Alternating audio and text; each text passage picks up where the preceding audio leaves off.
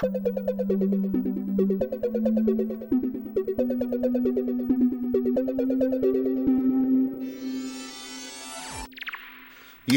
yo, it's another episode of the Gaming Memories Podcast.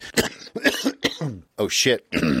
I think I have the Rona. Uh, I can't get the Corona because, as you guys know, I'm a prophet, duly anointed by the gaming gods, Miyamoto the Father, Kojima the Son, and Carmack the Holy Ghost, appeared to me in prophetic vision, commanding me to create the one true video game podcast. In order to do so, they told me all I simply needed to do was to interview creative and interesting people about their favorite gaming memories growing up, and I have done just that again. I got another sermon coming at you with 16 bit is the Instagram handle. He is from Toronto and has a motherfucking super, super, super duper duper legit video game collection. This guy has got everything. And as you would expect with someone who has a giant video game collection, his knowledge about video games, uh, history, business, retro games, peripherals, add ons, this and that, imports, exports, and everything in between is very, very deep. As usual, we talk a lot about JRPGs because those are my jam. Spoiler alert, he likes Final Fantasy 6 or 3 for you heathen in the US that don't know left from right. And we all around had a super fantastic time. I really, really really, really enjoyed talking to him. Uh, running time was a little bit long, and that's because we were having a really damn good time. So check him out inst- uh, on Instagram, 16bit. Everywhere else is 16bit. That is spelled out 16 underscore bit. Let me check on that. I'm correct. It is 16 underscore bit. He has, I think he said 13, 1200, 1300 total games in his collection. Plus, we had a fantastic time. I'm definitely going to get more gaming collectors and retro game collectors on the podcast. They make for great podcast guests and their Instagrams are super entertaining and 16 bits is no different. Please, please, honestly, check them out. It, uh, it will blow your mind. There'll be shit on there that you didn't know you knew. You'll see it and be like, oh yeah, I saw this this in that magazine or that in this store. It will jog your memory. There's so much to the gaming history and so many consoles and rare games and rare consoles and rare peripherals and rare add-ons. Um, and we go deep. We go deep. I ask him questions about his most wanted gaming uh, games, which which games, which pieces of equipment, which peripherals are the most rare, command the most money. The most expensive retro gaming piece, or the most expensive retro game, I should say, was not what I expected. Um, I'm not going to spoil it. You got to listen to it. Ha ha ha! That's called clickbait in podcasts. That's podbait, bitch. Uh, but it's it's a it's an NES game. I'll say that most expensive game according to him. And I, I googled it, and it's goddamn expensive. So I think he's telling the truth. We uh, talked about Hagane, which is a game I've been recently playing. You'll see some posts um, of some of the gaming retro clips I've been putting up. I have been playing Hagane, which is a super rare Super Nintendo game. I didn't even know it existed. I don't know how I didn't know it existed because it's fucking dope. You play as a cyborg ninja that, that kills other cyborgs, and everything cyborgs and explosions. It's like metal like mixed with sci-fi uh, and ninjas. It's awesome, and it plays really awesome. The move set I was playing it last night for for SNES game. There's the move sets. It's like a full on fighting game, but it's like a two day two D side scroller Ninja Gaiden type thing. It's basically Ninja Gaiden on steroids. Instead of a regular ninja, you're a cyborg ninja. It's dope. Thanks to 16 bit for bringing that game up. I started playing it. It's dope. You'll be seeing some clips coming up. Uh, if you if you have emulators, basically is the only way to play that game unless you're super rich. If you're not against emulators, fire that game up. I highly recommend it. I'm like three levels in, and I can't wait to beat it and throw together some highlights and post it because I think people will really, really enjoy it. As you guys know, check out 16bit on Instagram. Follow him everywhere else that is applicable. I will put links in the podcast description. And you also know that if you want blessings, if you want blessings from the gaming gods, you know the drill. You've got to like, share, and comment. Spread the good news of the gaming gospel. And I promise you, the gaming gods will open the windows of heaven and pour out blessings in such magnitude ye shall not have enough room to receive the blessings. I say these things in the name of Miyamoto the Father, Kojima the Son, and Carmack the Holy Ghost. Amen and enjoy the show.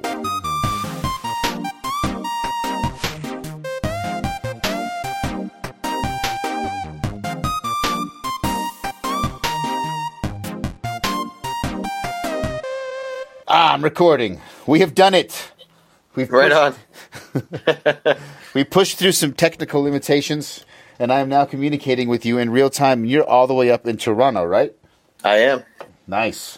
I'm close by, just west of Toronto, but yeah, Sweet. for all intents and purposes, we'll call it Toronto.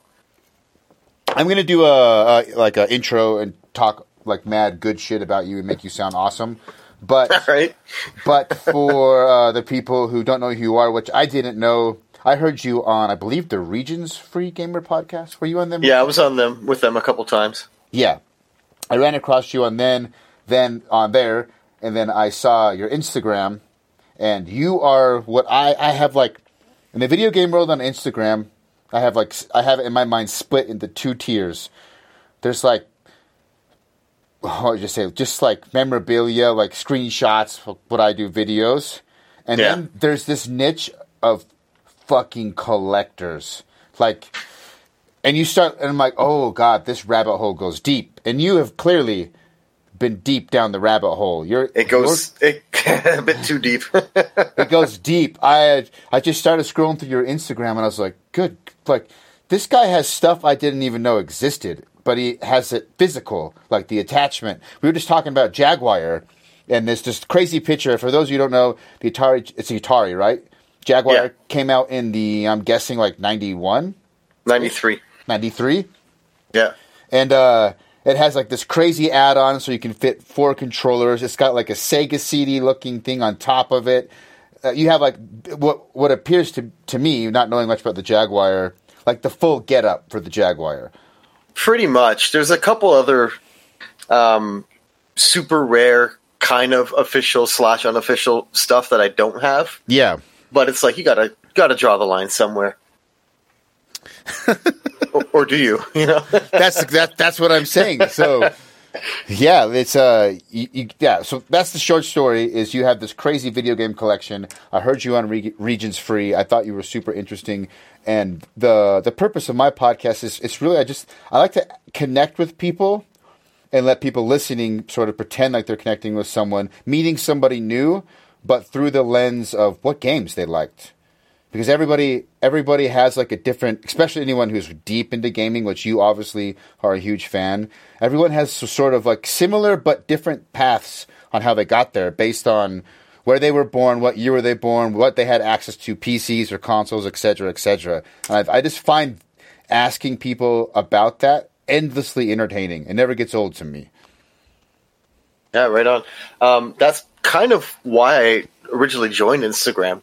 Um, I had a really good friend of mine who kept telling me, "Hey, you know, you got to get on this Instagram. There's a huge gaming community, specifically retro gaming community." And, and I'm like, "Ah, social media, rah, rah, rah, rah, rah," you know. Yeah. And then finally, I it was actually um, about six years ago when I first joined Instagram. I immediately was like, "Oh man, this is what I've been missing," because it was like just boom, all these collectors left, right, and center, and um, for the most part, a lot of real cool, you know, down to earth guys who just, just like myself, want to, you know, shoot shit, talk video games. Yeah, yeah. It's uh, I've um, I never used Instagram really before I started the podcast. I only started. I'm similar. Like, it, I don't know. Instagram is what younger kids and girls use. I, just- I don't know. I just like I knew I had one, and I would like follow some homies and keep up Yeah. with some friends, but I never explored Instagram until I started the podcast. I was like, well, shit. I guess I could try to use Instagram as a way to like connect and promote. And then I'm like, oh, yeah, there's this whole world of gaming, and I guess there's three tiers. There's like streaming and modern games, and then uh, I should say in the in the retro game world, which is where I gravitated to. Yeah, you have this second half or sub niche of just collections. Have you seen the guy? I think his Instagram handle is M E Z M O R O N Mesmorin. Um, it's not ringing a bell immediately, anyway. Oh, he's got a like a legit library. Yeah, It, it's like laid out like there's shelves and sections. I mean, he must have a big house or something or a warehouse. Wow. It's like a full on library you walk through. He it gets yeah, the rabbit hole goes deep. He goes deep. I'm impressed. and and that just shows, you know, how deep it is, right? Like you've, you, you're mentioning someone who's obviously huge, right? Has a huge collection, and you know, I've I've been on the platform for six years now, and he's not even ringing a bell. It's a big community, yeah. Yeah, it, it really is. It really is. Um, so you uh, I, you were born in '83, right? 82. '82. So Yeah. that's a little bit earlier than me. I always try to guess what your first console was. People's All right. Um, you probably won't, but go for it. oh, is it is it could give me is it obscure? It's kind of obscure. It's um, you're not gonna guess it. Damn it. Well, I was gonna say like either one of like maybe the Atari Twenty Six Hundred Master System or my third guess. Ah, I don't know what my third guess would be. You're a little bit early. You're a little bit uh, too early for me to guess the NES, which is Right. the most common. so when when you say 2600, you're you're half right. Okay. Um, it was actually a, a Coleco Gemini, which is a oh, it's a 2600 Yes. clone that no one has ever heard of except for you apparently by the Well, sound on- by the sound of that only because I had a guy on Brett Weiss. I don't know if you've run across him on Instagram. He covers like a lot of gaming pop culture, specifically like old school pre NES consoles, and I had him on the podcast. All right. he, he went through like the some odd, like sixty some odd consoles in like a fifteen year time frame. oh yeah there was just so many back It's then just that you- so many. Yes, it, it was ridiculous yeah Yeah, and he just basically he mentioned the ColecoVision, which Yeah. is another Coleco console, and he also mentioned in passing the Coleco was it would you say Genesis or Odyssey, whatever it was, Ge- Gemini Gemini was a he he just said essentially it's a twenty six hundred. It's a 20, and yeah, so the, the story behind that is um, Atari couldn't really copyright the 2600 design because it was all made from just off the shelf parts. There was no like real custom chips in it. Oh, the So anyone- hardware. Yeah, anyone could just slap one together, and lo and behold, you have a system that's not a 2600, but it's 2600 compatible. I mean it. Yeah, so it is a twenty six hundred, I guess. Yeah, yeah, But- it's not you know identical, but it runs the game, so good enough, right? Yes, good enough. Um, that I, that seems kind of like a weird move. I don't know how Atari got in that situation. I did learn recently. There's another good podcast. I don't know if you've run across them. They're called Retro Hangover, and they Yeah, did, I've heard I've heard of. Uh, yeah. okay. They did an episode on the on the TurboGrafx, uh, and they mentioned that um, the PC Engine in Japan, and when they wa- wanted to launch it in America at the time the Genesis was coming out, they essentially hired all the guys that launched the Atari. It's like the 52 or the 5600. I think it's the 5200, the last one. 52. Uh, yeah, it would have been 52, or even maybe 78 at that point. 7800 I, thi- I think they said 87. 50 I don't know. I get I get my years mixed up there. Yeah, it's one of those two, one of the two latter ones. Yeah. and, and how they uh, they just basically buried the TurboGrafx because they just essentially it, the way they described it in the podcast that Atari the guys at Atari weren't that smart and they like buried they burned Atari to the ground, which makes yeah, me they really did. is that is that connect is that part of the reason why I'm just trying to figure out why would Atari have a just something that they couldn't patent. That seems like an oversight. Or how did they end up in that situation? I think. I I mean, you're going so far back that they didn't probably just was an oversight. Realistically, That makes sense. Yeah. You know, it's um, it's the same thing kind of when uh, with with um, what's it called, like Tengen and like uh, all those companies making unlicensed NES games. It was it was just hard to block them from doing that. Yeah. Okay. So that that may not have been the culprit of bad management at Atari, which did exist, but Oh, it it, it existed uh, big time. yes. Yeah, yeah. I mean, history's the teacher. That's cool. So you had Yeah. you had basically this 2600 clone a Mm-hmm. Coleco, which a ColecoVision is the more popular Coleco one. But again, I didn't even know what that was until that podcast. So that's a soup. You definitely out of this is episode 27 have the most obscure first console so far. You're the winner. You're the winner. Um, what do I win? I nothing because no one listens to this. This is for me to have fun. right on. Yeah, that is cool. Dang. So what games? What was the what was the pack in for that? Uh, Donkey Kong.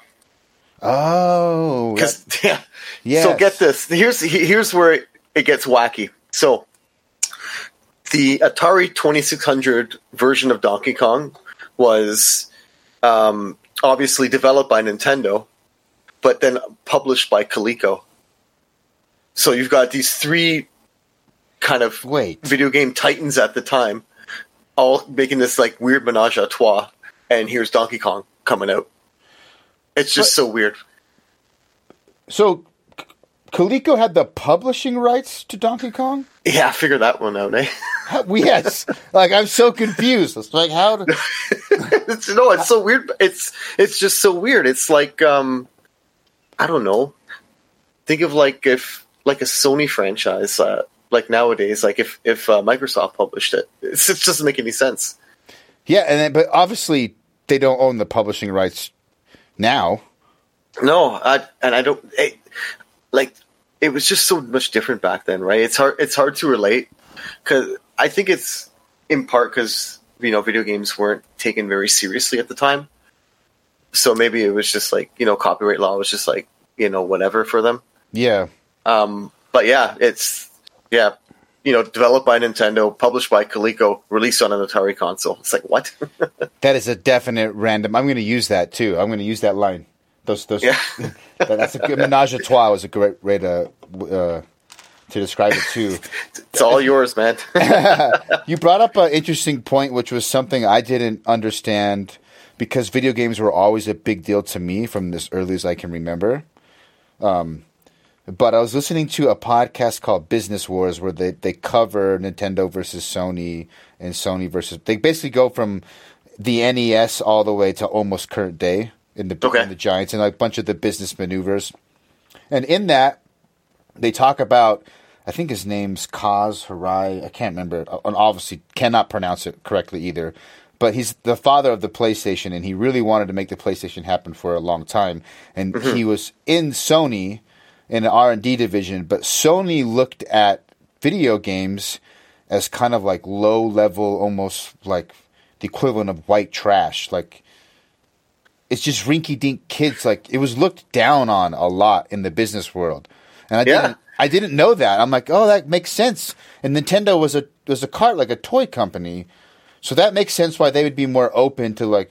But uh, I guess according to this podcast, assuming they're they're right, that uh, it took a lot of a lot of internal pressure for Sony to even be open to the idea, and then the whole Nintendo PlayStation fiasco and the double like Yeah. all that happened later. But even even aside from making sound chips for the SNES, like the just getting them to be open to collaborating with Nintendo and even trying to enter the market apparently was like uh, he got threatened like he, was going to get they tried to let him go some guys tried to get him fired and he like maneuvered and went to the ceo saved his job got transferred like the whole company was like no no no no no sony is too good for video games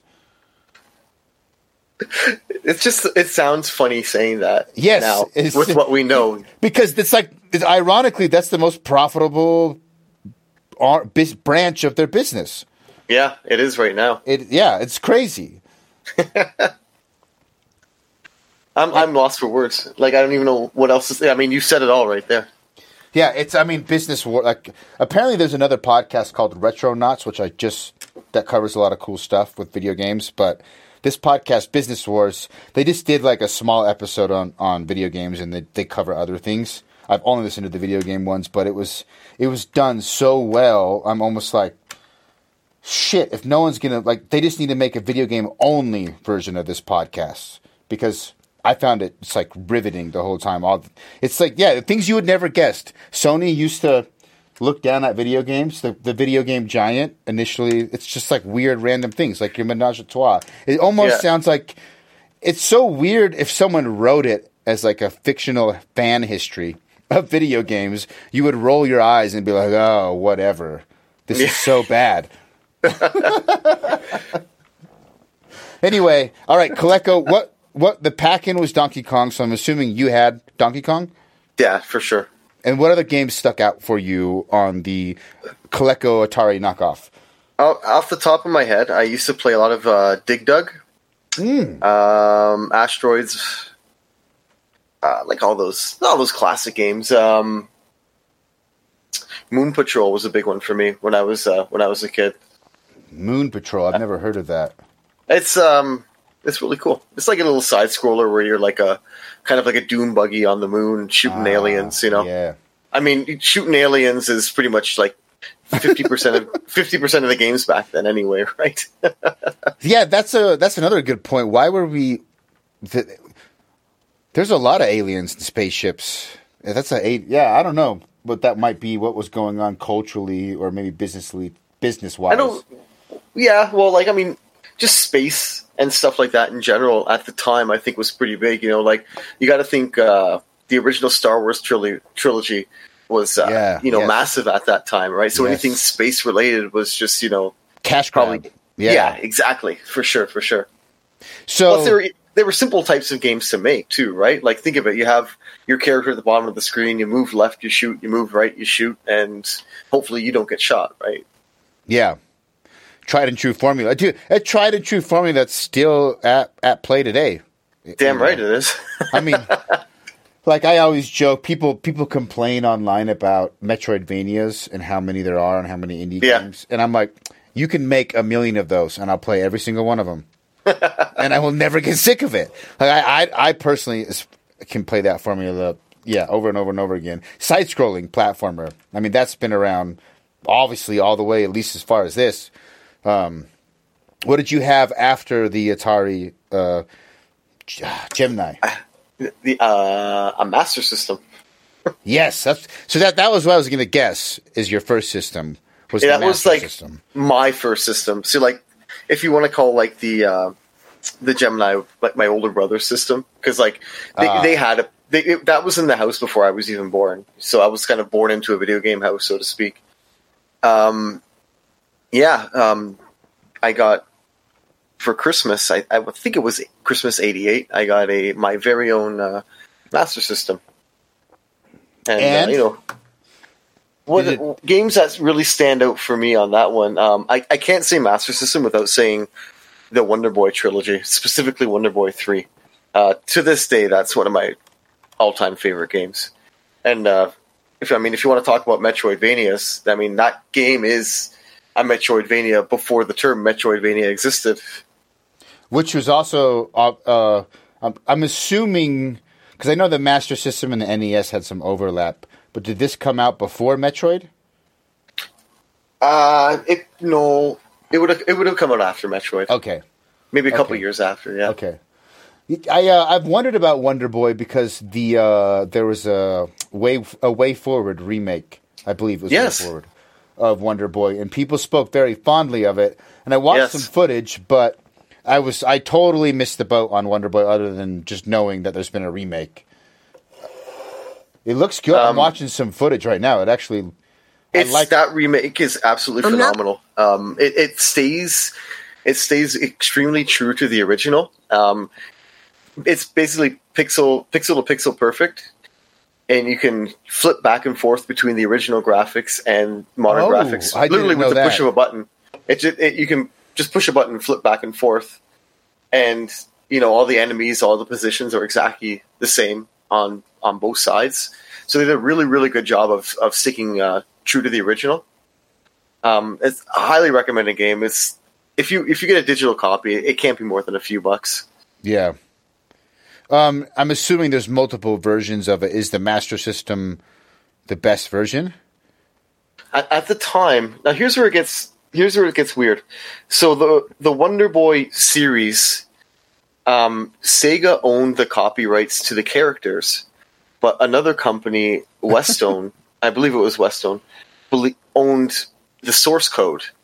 So the original Wonder Boy on Master System was called Wonder Boy. Flip over to NES, and it was called Adventure Island, which everybody knows. But they probably didn't know that they're the I- same game. I did not know that. I was like, what I meant like- is everybody like- knows of Adventure Island. Okay, I was like everybody knows that's what I except meant, for sorry. my dumbass. No, no, no. I'm not, I'm not, I'm not trying to be like a snob like that. No, no, no. Yeah, yeah, I get it.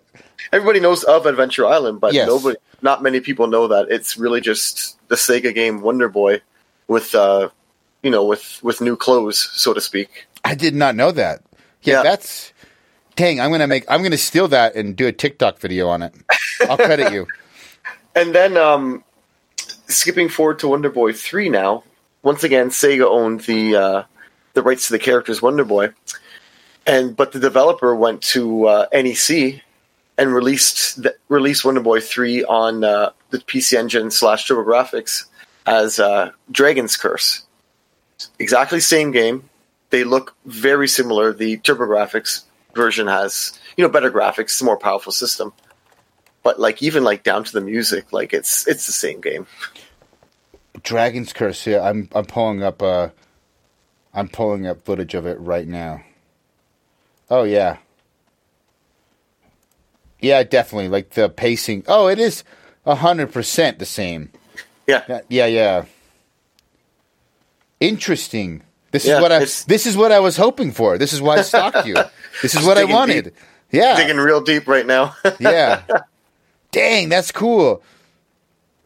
So you uh, did a lot of Wonder Boy on the Master System. Um, Yeah, I- the there's three, there's three, three on the Master System, four, four Wonder Boys on the Master System. Sorry, I, I played the first three endlessly, endlessly. and I've revisited them, you know, in my in my later years. You know, once I started collecting and you know picking up games again. You know, on the Master System, there's a game that I have tried googling to to find, and I've asked like half the podcast guests.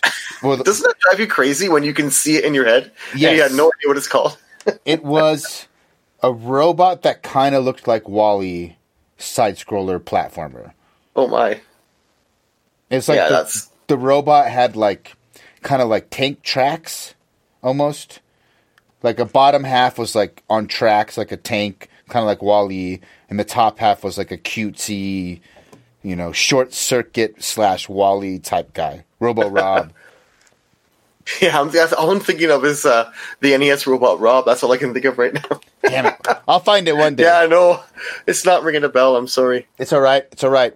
I uh, I, had, I, I had another one, uh, Guardian Legend on the NES, that took Oh, me that's took me that's like a a serious game. that's a serious game, and it and it like tr- it is probably one of the reasons I'm into sci-fi. Just the imagery of the of the box art and a lot of like the sprite work. Mm-hmm. That that's probably I'm a huge sci-fi fan, and I I think some of those early NES games are what started me. Guardian Legend specifically started me in that direction, but I couldn't I couldn't remember it forever, and it was Retro Hangover. I actually described it to him, so it's good. Eventually, eventually, I will find out what this robot game on the Master System is because I had his neighbor who uh, had his. All I remember is he had pit bulls. His house was scary as shit. His dogs were scary, but he had, but he had a Master System.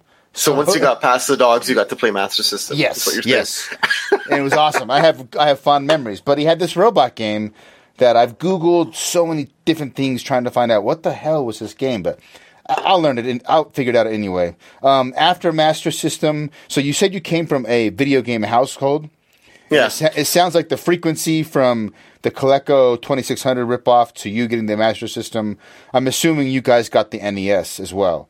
Yeah. Um, yeah. I remember one day. I just. I want to say this was '89. Now, I I hadn't had the Master System for too long. Maybe but only a year.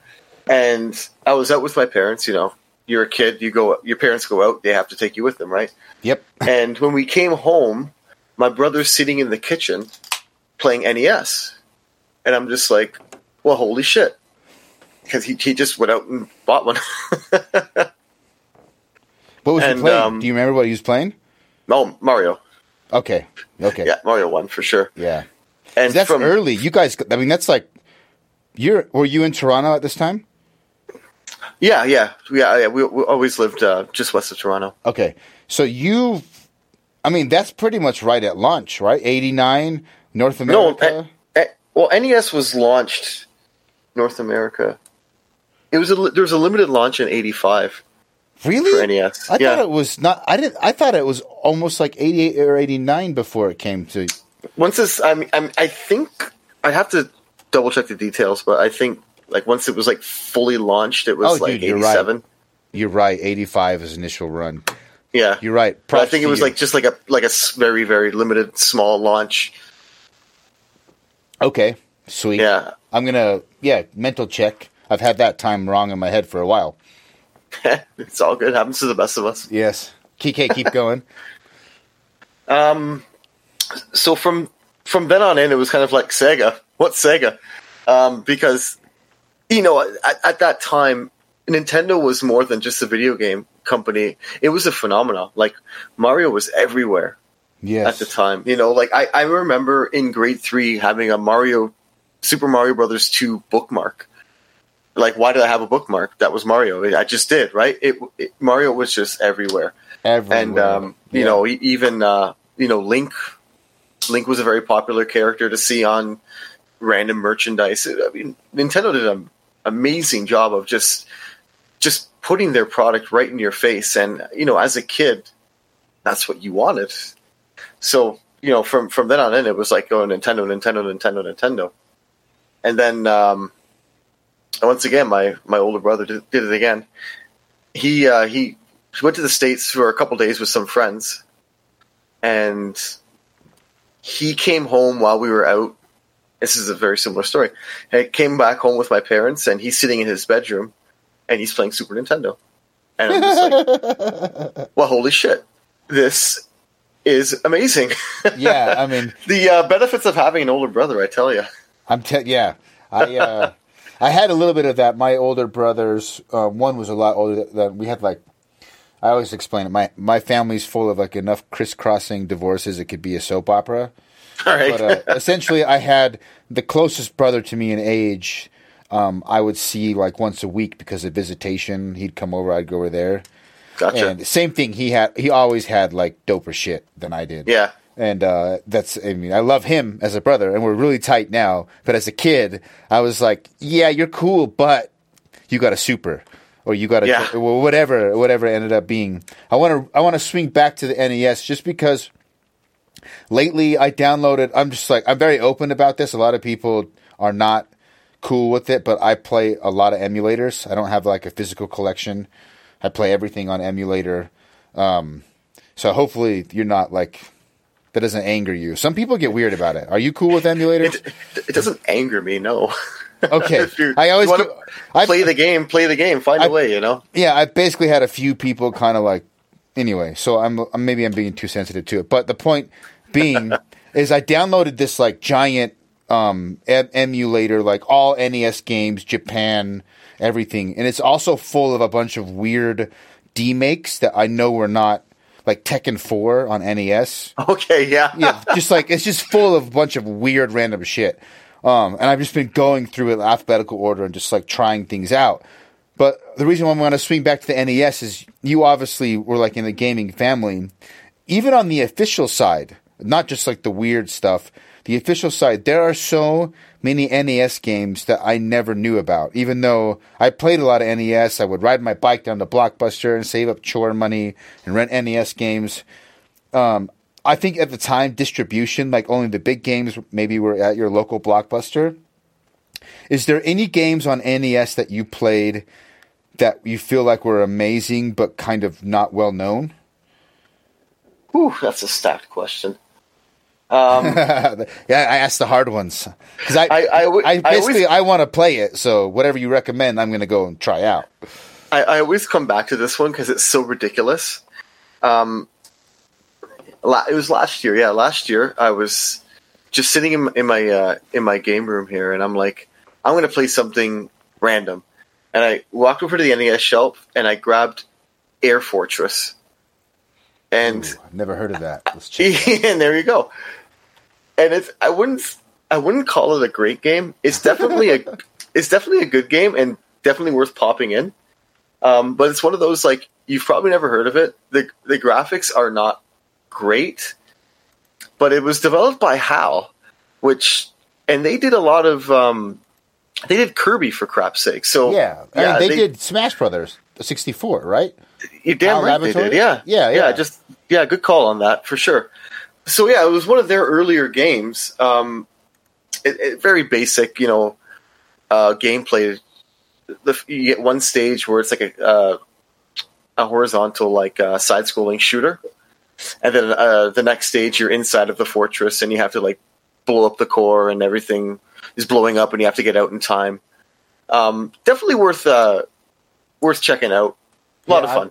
I'm, I'm watching some footage. I've never heard of this, and I actually, I remember seeing because there's so many games. I was scrolling through the A's, So many. Yeah. and it was like Air Fortress like just sounded generic, so I didn't click on it. Totally. And like even like if you look at the cover, you're like Air Fortress. Okay, yep, there's an Air Fortress on the cover. Yep.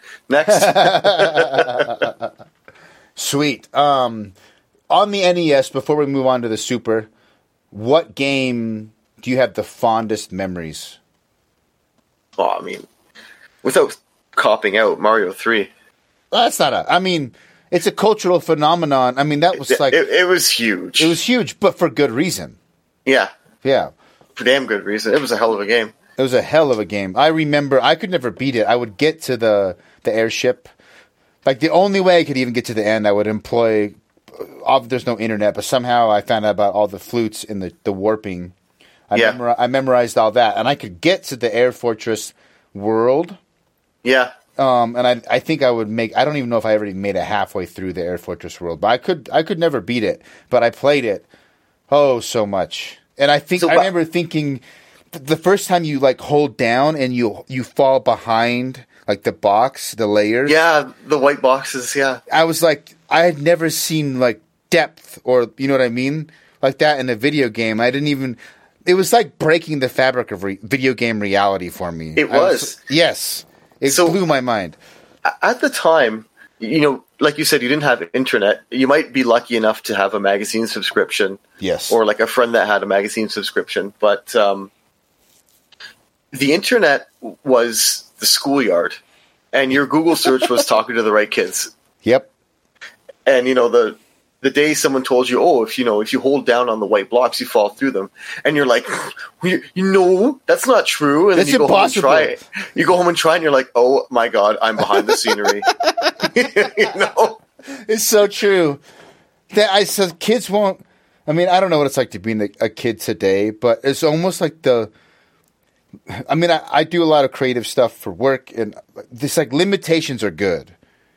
And there's a there's Yeah. a there's a magic to limitations, and there's uh, magic is the right word you know Yeah. it's it's, Yeah. it's it's hard to it's hard to uh to describe that feeling where you know nowadays it's a quick google search how do i beat this okay done you know back then you could be stuck on a certain spot for for days or weeks you know Yes. Yeah, and I mean obviously the schoolyard what I also miss, which could be attributed to negative things today, like conspiracy theories that are bullshit, but when it comes to video game, they're they're harmless.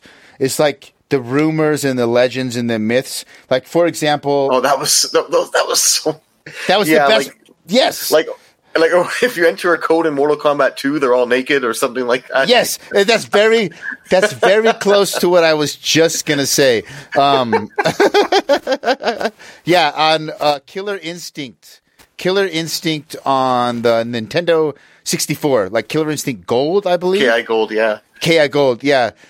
There was a rumor that my older brother perpetuated to me, and I'm sure he heard it from somewhere else. That Orchid, the girl like in the, the green jumpsuit that's Yep. super stacked, if you did like something right, she would flash the camera. yeah Oh my 'Cause, god, you know that's a thing right that's a thing.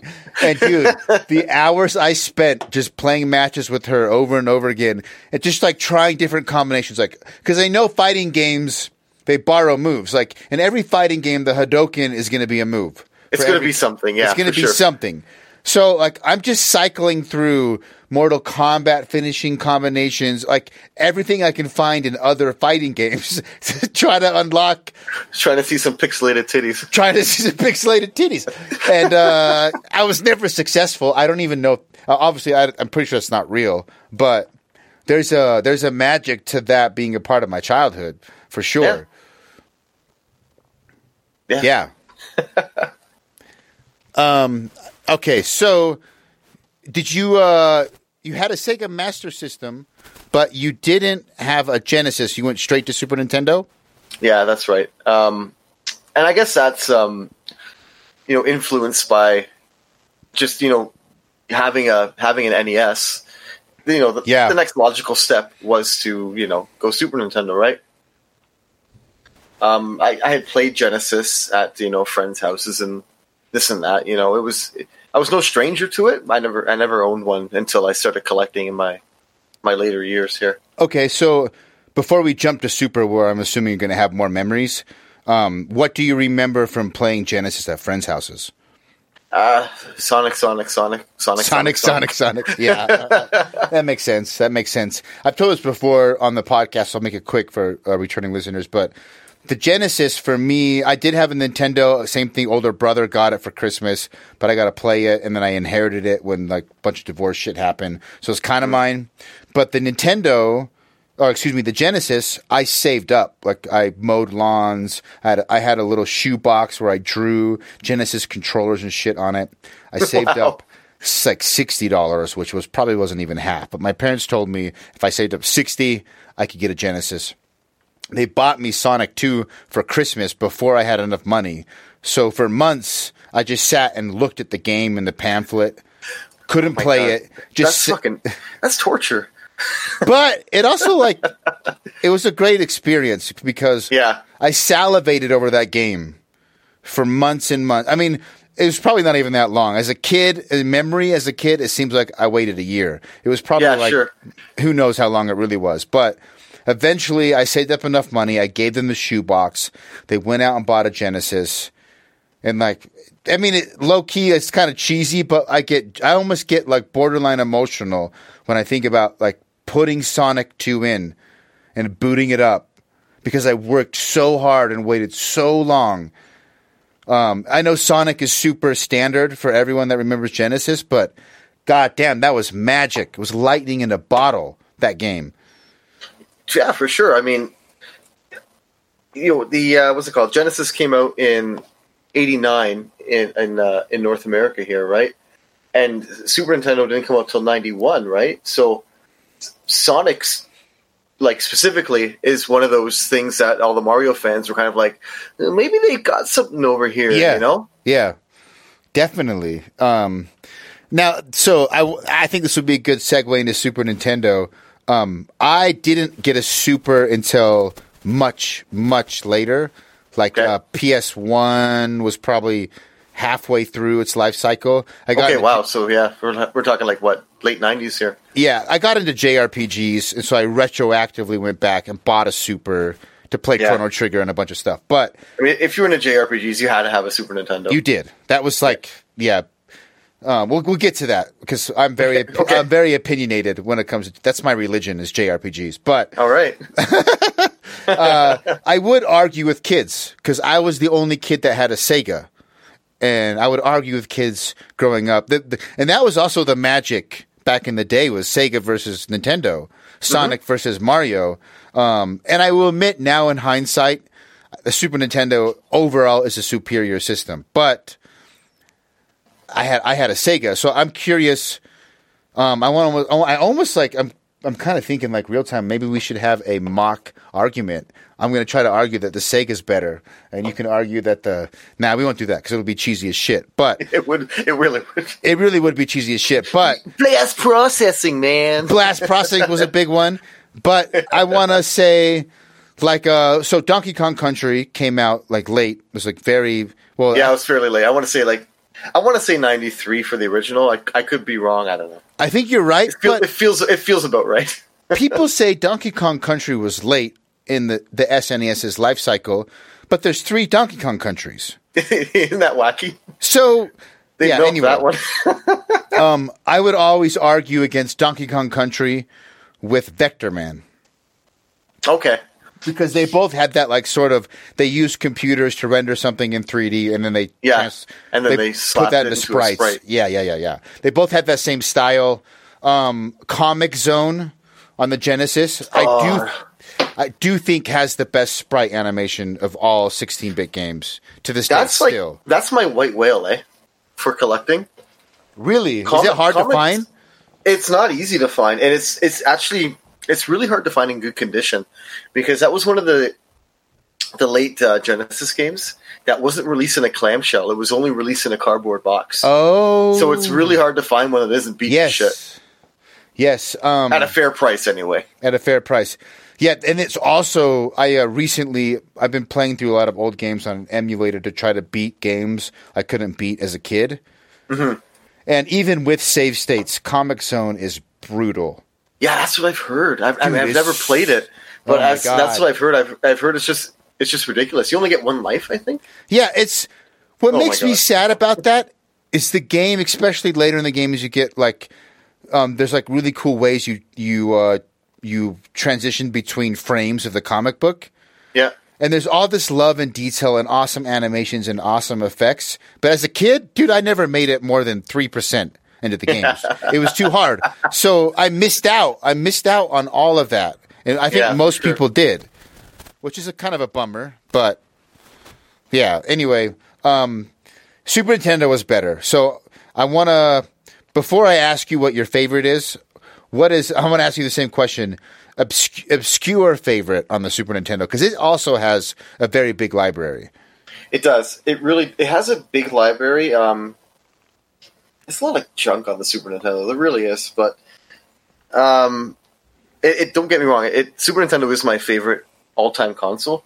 But Okay. man, there's some garbage games on there, like like Be- Beethoven. Who the hell's going to play Beethoven? Beethoven. Imagine getting that for Christmas. Like you know the dog Beethoven. Remember oh, the the old movie. Yeah, Yes. can you imagine, you imagine getting that for Christmas or like Oh Dennis the Menace? Like, I'm gonna like get out of here. Um, but anyway, going back to obscure, obscure SNES. Okay, here's one, and this is kind of weird. This is kind of what I I've dubbed a reverse hidden gem. ActRaiser. Okay.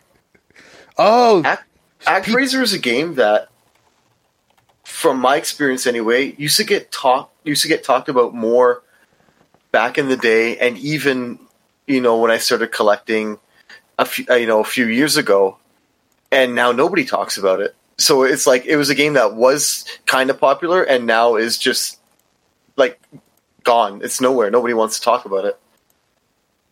So Yeah. um, yes, uh, play ActRaiser. It's amazing. It's a awesome game. I've seen some footage of it. From what I remember, it's like it's a side scroller and a top down. Yes, Like it's a side scroller. Um, so there's like different uh, lands. You're you're ba- you're God basically, I'm in. Uh, I'm yeah. sold already. and there's the whole you know the whole world's been taken over by evil, and, and there's no humans left. Blah blah blah blah. And there's like different lands or countries, you know, whatever you want to call it, right? And y- each country you go to, you do a, a like an action side scroller sequence to you know you know kill a boss, and that kind of like opens up the land so you can start developing it.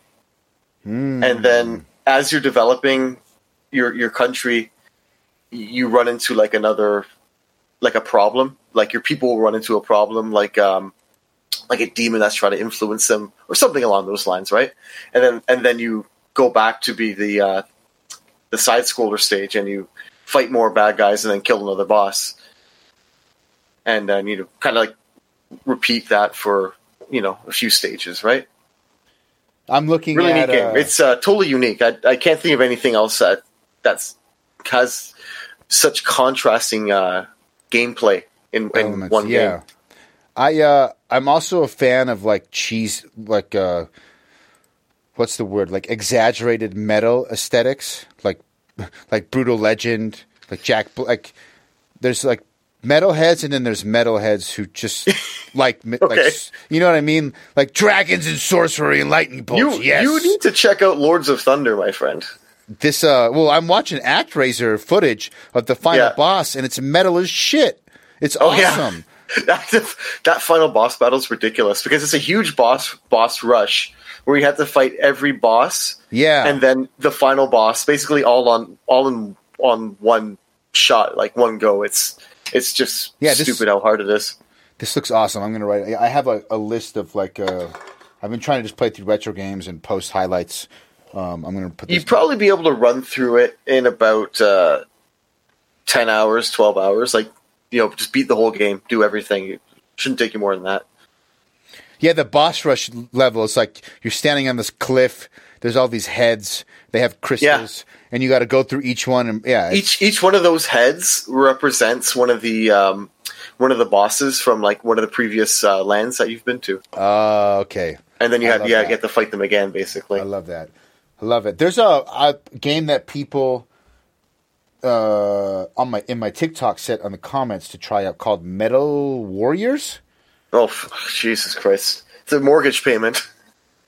To get that game, it is yeah, it's like like a loose cart's like 300 US, man. really. Yeah. Well, I played it on emulator last night because I'm because I'm an evil emu- a part of the dark No, side. and uh, dude, that game. I'm also a huge fan of Mecha. Mecha and Metal are like probably my two favorite things. Right on. I could not believe how like um much I liked the animation and how tight it felt. And then and then when I didn't know because I'm just like fucking around playing it, and you can get out of your of your mech. So it's like it's got like some blaster master elements where you can get out and you're smaller.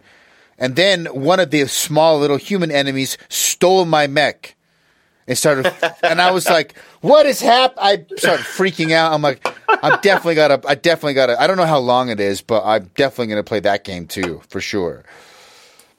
Um, yeah. That, yeah, that's So that's a that's so one I've I've always wanted to pick up, but that's I, a I collector's. just can't. It's a collector's. Why do you think that game in particular is so expensive?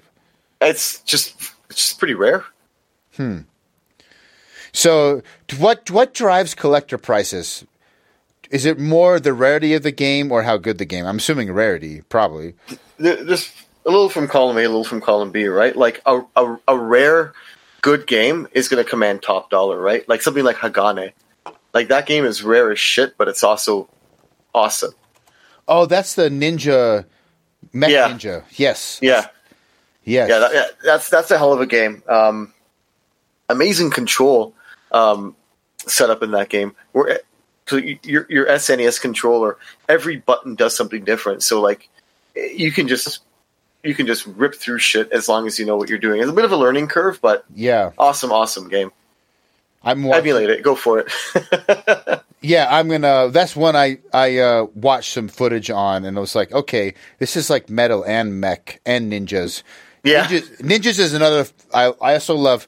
I keep saying I have. I, truly, everything in video games is my favorite, if I'm honest. But I love I love ninjas too. Like Stri- I think Strider is probably my all time favorite character. Maybe pretty close. Um, and this Hagane has a little bit of a Strider vibe to it, except you're like Yeah. a cyborg ninja. yeah, yeah, that that pretty much sums it up. Damn, this is awesome. What is the most expensive video game collector's item right now? Oh, jeez. Um, probably a. Uh, I mean, the first thing that comes to mind is the gold uh, NWC cart, right? Where I mean, I, I, I followed an auction on eBay on one uh, like four or five years ago, and it ended up going for over a hundred grand. What? Yeah, I think there's only twenty five of them. Oh, there's only 25 of them. Yeah, Okay, so 'cause obviously the game, okay. They only okay, that makes sense. Okay, there's only 25. When did they Oh, there's fake ones selling on eBay. Oh, the there's fake ones up the ass, man. How how do you tell the difference between a fake one and a real one on something like that? I don't know. Don't. I'm not getting in that game. I'll tell you that. You're not going to mess with it. Yeah. Holy cow, A 100 grand for a gold NWC. I mean, probably the only way to authenticate a real one would be to open it up and look at the board. Would opening it up basically know its value? Yeah, like because you, you we know if the board was was real or or tampered with or anything, right? So there's really no way f- I could that makes sense. So if you're selling a fake one, how is anyone going to really know? Yeah, I mean, unless unless you have like you know like s- something on the label that very specific, you know. Interesting. Okay, I'm going to take a quick pee break and then let's do uh, I want to I want to go into your your Super Nintendo like the games that you have the best memories with. Yeah, all right, sounds good. Okay. All right, I'm back. You here? I am back as well. Nice. All right, so Super Nintendo. Um, I'm gonna guess. Let's see. Since since you were a video game household, you Okay. had you had to have well. The games you brought up haven't had like a haven't had like a super. Give me a hint right now. If you could say what genre of games you like, like type of game. What's your style? Your favorite overall? Um, so JRPGs from that era. Oh shit, we're gonna go deep. It's, it's gonna, gonna get happen. ugly here. It's gonna get heavy, bro. you don't understand. I mean, maybe oh, I don't you do. understand. You don't Maybe you do. understand. Yes, I'm I'm older than you. You don't understand. That's true. That's true. You know what? And I'll have to admit, so I had a, I knew what JRPGs were. Um, So I'm as- assuming because Super Nintendo, we, let's just get into it because those are like the Super Nintendo is sort of. Maybe you disagree because you are a little bit older than me, but I, I retroactively played Final Fantasy on the NES um, through emulators, and I I, Okay. I, I liked them. And I remember watching friends play Final Fantasy and toying around, but I didn't understand. Yeah. Oh no! If I Yes. mean, at the even me, right? Like being a bit older than you, Final Fantasy on NES would have been like way too complicated. It's too much. Yeah, Yeah, it would have been because SNES came out in '91. I would have been nine years old. Uh, anything before that, trying to play like such a heavy RPG, I, I, it, I it, even if it wasn't too complicated, it probably just wouldn't have held my interest. Yes, it was. Um, and it was too complicated. And I didn't. Un- I like. I didn't understand. I guess what the point was or how the mechanics worked. I remember Mm-hmm. making a party of all fighters, Yeah, and then that not working out. You get to a point where you no, that does not work at all. that does not work out. In the beginning, it's like this is awesome. I just wreck And the everybody. problem is, the problem is, it takes you about twenty hours to find out that this isn't going to work. Yes, and so I had a little bit of like a, yeah, Final Fantasy sucks. Like I got stuck, yeah, you know, and I didn't get it. But um, Super Nintendo wise, again, I didn't have a Super Nintendo. I had a Sega, and for some reason, um, sorry, I'm just adjusting my levels a little bit. For some reason, Phantasy Star didn't like interest me at all. It didn't, Didn't catch click. me. Didn't click at all. Um, yeah. But PS, but my friend had a Super Nintendo. I didn't want to admit. I started feeling like the Super Nintendo was better, especially on the later end of the life cycle of the Super Nintendo when you had Super Mario RPG, you had Donkey Kong, Yeah. all these games had come out. I started like being a little jealous, and I remember watching my friend play Final Fantasy VI or Final Fantasy III in the US and being like, wait a minute, okay, there might be something to this Final Fantasy thing because this looks dope, and uh, and I want to I want to actually fix this. On, a previous podcast with Retro Hangover, I said my first JRPG was Final Fantasy VII, which is totally cliche and stupid, and they roasted the fuck out of me for it. But um, but I meant, yes, I get it. I get it. I get it. I've already been roasted, but I knew actually that was incorrect because I also mentioned in that podcast, and you might be able to help me with the timing on this. I bought Beyond the Beyond like launch because I was waiting for the RPG, the JRPG to come on the PS1 because I knew what they were because of my friend with the Super Nintendo. And Beyond the Beyond, I'm almost 100% positive came out before Final Fantasy VII, right? I think you're right. I'm almost like 100% positive. So I'm going to change that. My first my first true JRPG was not Final Fantasy VII, assholes. It was Beyond the Beyond. Um, but on the Super Nintendo, you were ahead of the game. I'm sure you played like Chrono Trigger, Final Fantasy six or three, Final Fantasy two. Um, did you play one that sticks out to me that's more rare? Was a um, the one at the dock, Secret of Evermore. Did you ever play that? Oh yeah, I did. I did. I did. Yeah, I played that back in the day. I borrowed it from a friend, and then I played it again maybe about ten years ago. Okay, so you've played it semi recently for for retro gaming, semi recently. Yeah, Um, I remember liking it a lot. I don't know, did it did it hold up the last time you played it? I mean, it, it holds up the same way Secret of Mana does, right? It's an it's an action RPG. It's Yeah. you know obviously very different than um, a lot of the other RPGs you would have been playing at the time. I think it. I think it does. Okay. Um, so I I want to just get right in the JRPG because we've already gone up. What's your favorite JRPG on the Super? Final Fantasy VI. Okay, and that's that makes sense. What is my I- favorite game of all time? Final Fantasy six. And there you have it. Now, I would slight. I think you can make an argument. I think it's. I think it's fair to say that one can make an argument for Chrono Trigger. Oh, absolutely. Okay. Yeah, I yeah. agree. Are you kidding me? I they're, mean, like, they're like neck and neck. they are neck. Okay, I'm, I agree. There, there was um, you know what? I want to ask you about this because I can never find.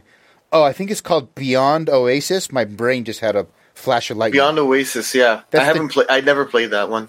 That's a, like a Genesis Legend of Yeah. Zelda type. I don't know why that just came in my mind. It's totally that's like an action top down, whatever. Um, so you Final Fantasy VI. What's next on your your list for Super Nintendo RPGs? So yeah, obviously Final Fantasy six, Final Fantasy six, Chrono, and Final Fantasy four would be like the big three, so to speak. Yes, And then you know, uh, you, you're, you're the Evermore and Mana. Evermore and Mana. Did you Yeah. play um, Soul Blazer, Terranigma, whatever the? Oh my god, Soul Blazer! I love Soul Blazer so much. Okay, That was a really early. That was one of the probably one of the f- earlier games I actually played for Super Nintendo. I, I I I rented that one to death from a local video store. ah. Ah, That was a hell of a um, game.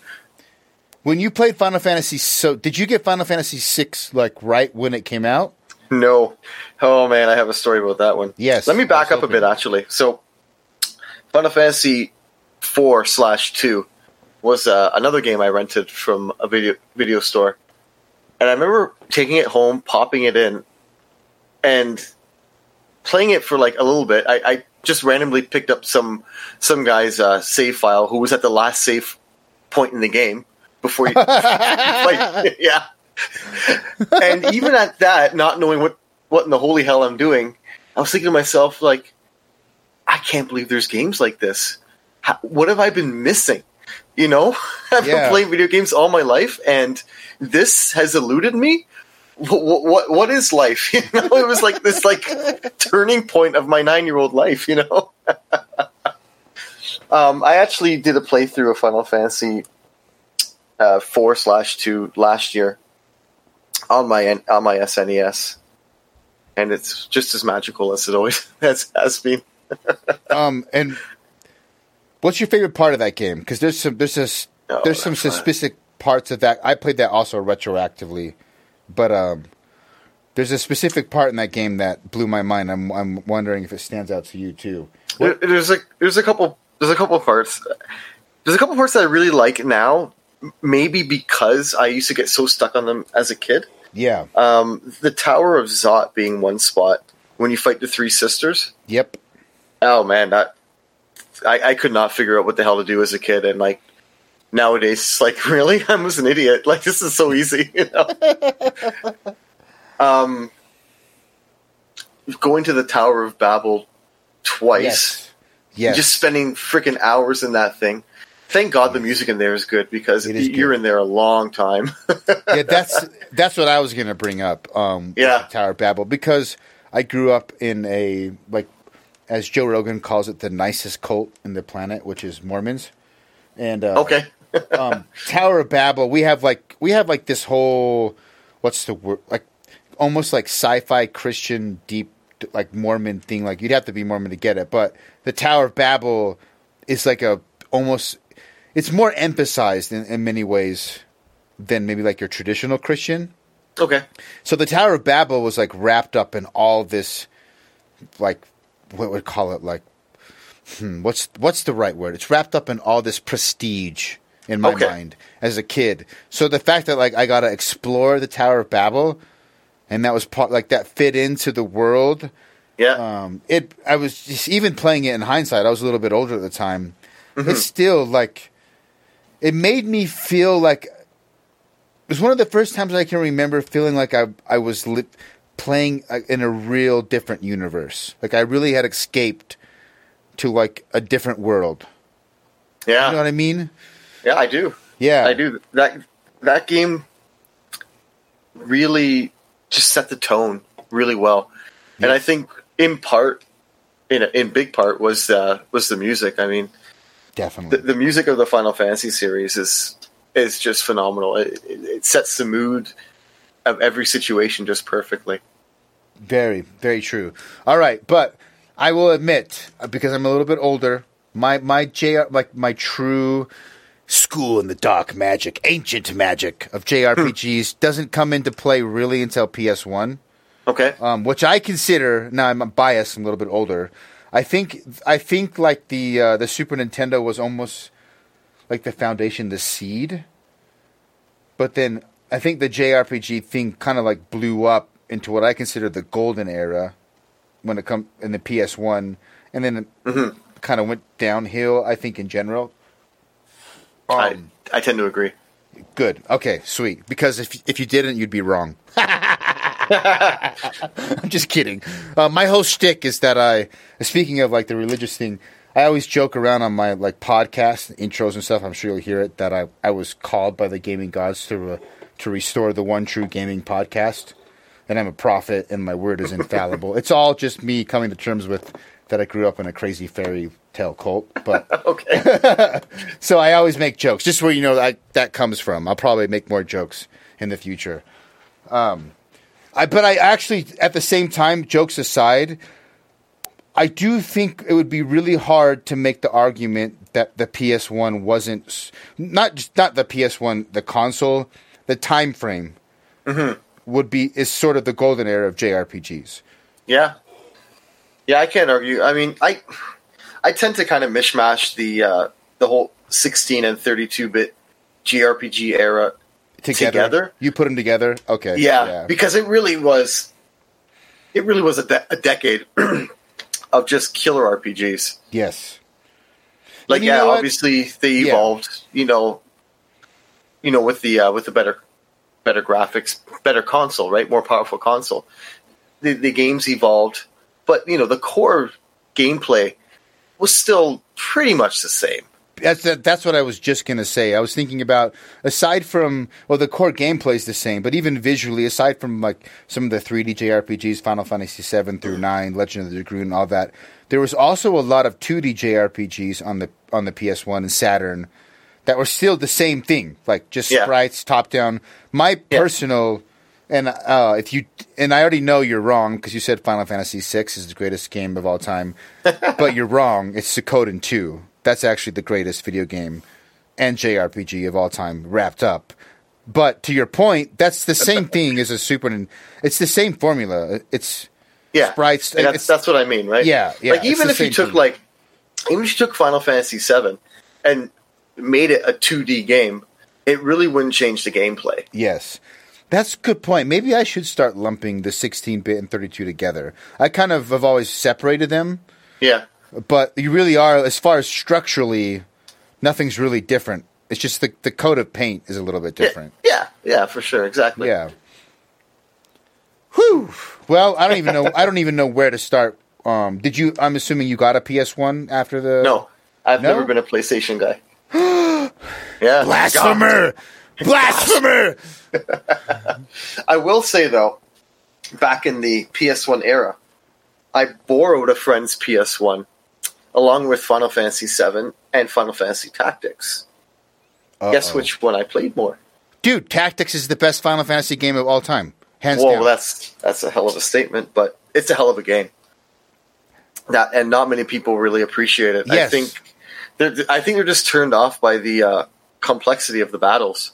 Like a battle can last like a half hour. I was gonna say 25 minutes. Yeah, yeah, yeah, dude. Yeah. I uh, I argue with people. I get super opinionated on the on the this era, and um, Fi- I love Final Fantasy VII. It's obviously like I equate it to maybe uh, the Nirvana of grunge music. grunge music is awesome. Nirvana is awesome. But there's other grunge bands that are just as awesome, if not more awesome. But Nirvana is the reason many people, if not most people, were exposed to grunge, and so they should always be revered for that. So, like, I think Final Fantasy VII should get its due because it brought in It brought in a whole broader audience. Yes. um, And and, yes, much like Nirvana, uh, timing was a huge factor. I think too. Yes, yes. 100% agree. 100%. And I think that's important because I don't think we would have gotten some of the more obscure JRPGs if there wasn't a, a market to support it. And Final Fantasy Yeah. VII is the reason. Yeah. Final Fantasy VII. Yes. You know, this, just being this huge you know commercial success um, on in North America kind of opened the doors for you know everything else, right? So if you were a JRPG fan and you didn't get a PS1, what were you doing during? What were you playing during all of this? Um, not much. Um, no, that's not true. that's not true. Um, I never owned Final Fantasy VI back in the day. I never Rented owned Chrono yeah. Trigger either. I always had to like beg a friend to lend them to me. Uh, So you know, throughout that era, I was kind of backtracking in that sense. You know, getting to play the games that you know they weren't too old. Really, they were only like maybe like you know two three years old, but I they were still new to me. yes, yes. Um, but yeah, throughout that era, though, it was it's it's gonna sound familiar. It's a lot of GoldenEye, Yes. Star Fox, and you know the big N64 titles because that's what I had at the time, right? So you went from Super to N64? Yeah, Okay. And you, I think you actually mentioned your Nintendo guy earlier on Yeah. in the podcast. Yeah. So have you retroactively, because I know you love JRPGs, so Mm-hmm. many were on PS1 and Saturn. Did, had you No. gone back and played them or just missed out on them? I haven't, and honestly, the reason being is just time. I, I just It's don't true. have that time anymore because I wouldn't do it now if I was It- you it- either. I wish I could. I really wish Yes, I could. Right? yes. You know, I I got a mortgage to pay. I got a I got a kid to take care of. I I Yep. don't have that kind of time as as I used to. Unfortunately, you know, I would love to, but you know, nowadays it's a lot more you know side scrollers and and stuff like that where I can can maybe knock off in like a few hours rather than Yes. thirty hours. Yes, I'm the same way. As much as I, as much as JRPGs are the like part of my soul, um, I don't like. I bought, for example, I uh, sub- kickstarted supported this one called Indivisible, which was like a Valkyrie profile clone, Okay. kind of like newer retro. Uh, the studio that made Skullgirls, I forget their name. Um, I got it day one, and it's like, okay, Valkyrie Profile is this awesome, obscure JRPG on PS1. I think it's amazing. Doesn't get enough love. It's my might be my favorite battle system in a turn-based game of all time. Just the battle system in itself. And okay, this new dev basically made a reskin. Like that, that was their main inspiration, and they were very open about it. Waited for the game. I kickstarted. I waited like four years, whatever it was, before it to, for it to come out. Yeah. I bought it and I played like six six hours, five hours. It was like, yeah, I'm done. Just didn't click or I just can't do it. As much as I No. love, I can't do it. Yeah. You know, the funny thing is about that, I'm, t- I'm going to totally contradict myself now. It just uh, a few weeks ago, I just finished up another playthrough of Final Fantasy VI. Yes, and I, I, I don't, I don't think that's a total, a total, total contradiction because when it comes to like the, like the true, like your true, I don't know, like soulmates when it comes to gaming. For Yeah. me, for me is Symphony of the Night. Like I play Symphony of the Night Oh, yeah. every year almost. Do you? Basically, yeah, every other year at the, like the most. Um, I have it. I have a like. There's this awesome hack for the PS1 uh, ROM hack, Symphony of the Night hack that adds a bunch of stuff, and I'll play Okay. through with that hack. It's like an expanded version, kind of? Yeah, they add, they rebalance things. They add some new animations, some new abilities, and shuffle Okay. things around, and um, it just makes it kind of like stirs the pot, makes it a little bit more fresh. If you That's that's a hell of a game, man. dude. It's funny. I, the first time I played Symphony of the Night, I want to say it was it was four years ago, and I, I had known known about it, but I uh, had a roommate at the time who he played a hell of a hell of a lot of it from his roommate way back in the day, and I'm like, okay, let's let's let's play this game. And uh, if you want to talk about being a dirty emulator, I, I burnt a copy. I threw, you know, blank CD my, The blank CD my. CD drive, and I burnt a copy. and we uh, over you know a few nights, we just kind of tag teamed it back and forth, and you know, it was a phenomenal game. And then when I finally got a legit copy a couple of years later, I'm like, okay, I'll just I'll just throw it in, make sure the CD works and everything, and then I, I just played the whole game. Yes. It's so good. That's because you're a true faithful servant of the gaming gods. Okay, I got a. I I I'm like six beers deep. I got to pee again. Is that okay? yeah, go for it, man. One second for your patience. No worries. Um, so yeah, Symphony of the Night. Did you know about the ups- upside down castle before going into it? No. What ha- what, what was not. your? Do you remember when you real? Do you have a memory when you were tag teaming with your friend when you guys figured out there's a second half of the game? Well, he he already knew, right? Oh, okay, yeah, yeah. it's like, oh boy. but it's good. I'm like, I didn't want it to end, and that's good. It didn't end. Well, it did, but you know what I mean. yeah. I didn't. I actually, I had, I beat it. Well, I thought I Yeah. beat it. I thought I beat it. And that same friend that had the Super Nintendo that Mm-hmm. I saw Final Fantasy, he was playing Symphony of the Night, and he had, he was in the Upside Down Castle. I'm like, wait, what? Wait a minute. How did you get here? He's, and he just looked at me like, what do you mean? I'm like, I already beat the game. I never saw this. He's like, Oh, so you, you you killed Richter and you got the the bad ending. the so bad ending, and I was Yeah. just like, "Oh, okay," because I thought it was. I had retroactively played uh, um, some Castlevanias on Super and Genesis. I had a Mm-hmm. few, um, and so I thought, well, this is a little bit of a departure. They have like an item system leveling. The Yeah. fact, the fact that you like, oh, you killed Dracula in the beginning, and then you fight Richter. Like they're trying to, they're trying to mix up the whole Change it up, yeah. change it up. So that's cool. They changed it up. You, you fight Richter at the end. Cool. I beat the game. Nope. And when No. I saw that, I was like, wait. And I, I was I was also super excited. But at this time, I, I had definitely started to identify as a gamer, um, getting into RPGs as well. But I I thought I was a real OG, and it hurt my ego very much that I had I had re- thought I beat the game and never, and I had moved on. And here was my friend who's who's I'm supposed to be more legit than he is, and he's playing on the Upside Down Castle, and and I should have been the other way around. I should have discovered the Upside Down Castle. I was I was I was a little butt butt hurt about it, but I was also so excited because I loved the game, and now I have the second half of the game. Oh my god, play. I only beat half Yes. the game. oh my god, it was it was. Did you uh did you play Bloodstained? Yes, I uh, I I became a, a completionist later in my life. I 100% at Bloodstained, level 99, maxed out everything. Holy crap. Yeah, um, Wow. Yeah. I will definitely. Wow. Yeah, it's well. No, I didn't. I should say this. I didn't level up. Uh, I didn't max out every weapon. I didn't get like that would be full- that would be just be ridiculous. Like Yeah, maxing no, out no, every shard. Like my goodness. No, no, no, no. Yeah, I should clarify that. This is true. I can see why you were saying wow. I'm like, it's not that bad. I just maxed out my character and all the and my and my build. Yeah. Yeah. Um, DLC's due out in a couple days, eh?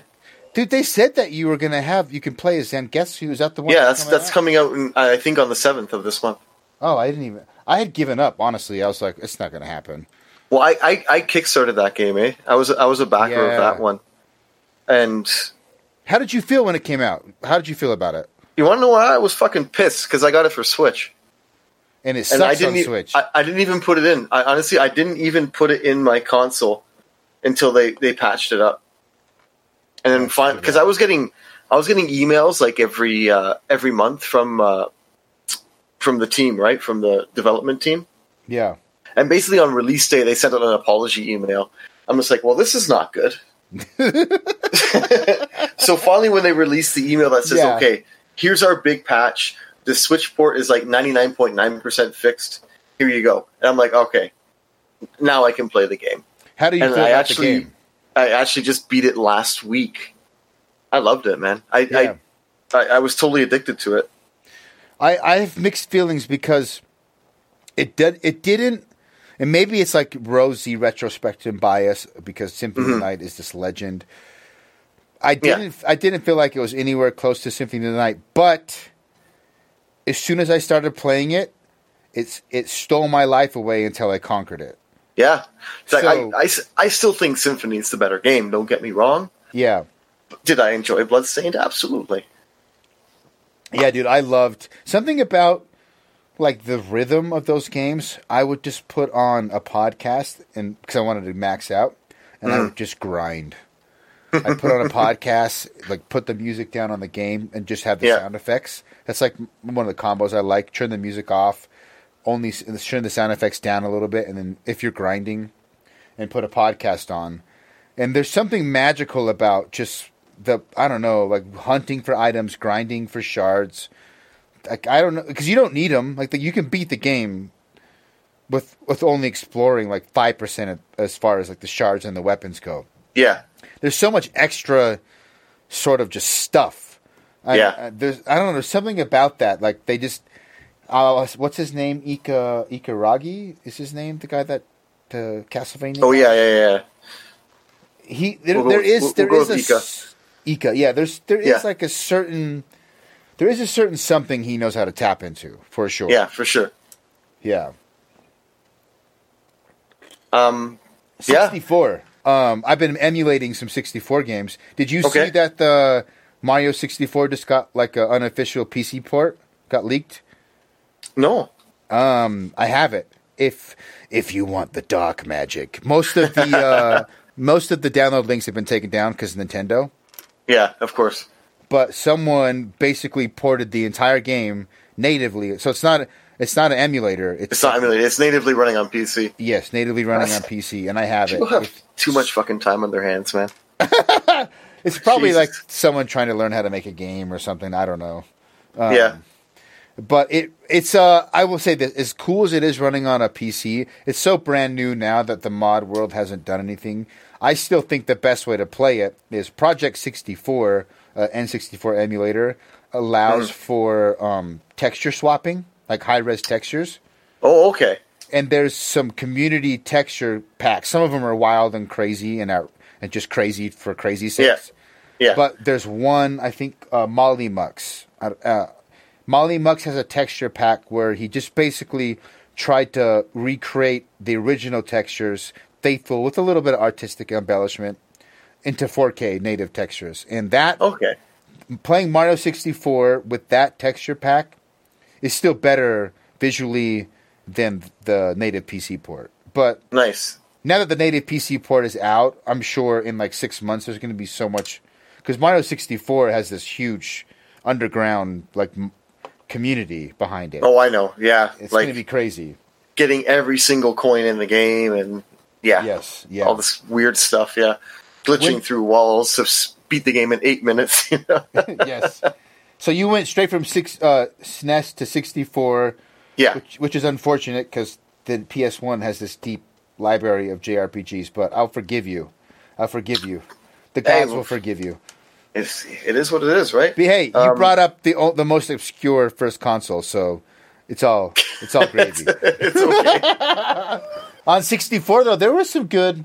Did you play Quest 64? I that game's terrible. It is What a, terrible. what a letdown. Oh, finally, an RPG on the N64. and that, and that was that. um, yeah, it wasn't great. The other, the other, some other games that get talked about a lot as being crappy, but I actually like them are the Castlevanias on 64. oh, you like them? I've never played. I've never played either of them. They're not good games, but have you ever seen a movie called Ninja Assassin? I have not. Okay, it's a terrible movie, but it's right. it's one of those like it's terrible in a way that to me makes it amazing. Okay. Yeah. That's how I feel about the Castlevanias. Okay, yeah. 64. They're terrible Yeah. games. I I- no, I can totally relate to that. I have a bit of a fetish for bad games. What's your favorite bad game? Well, that's the thing.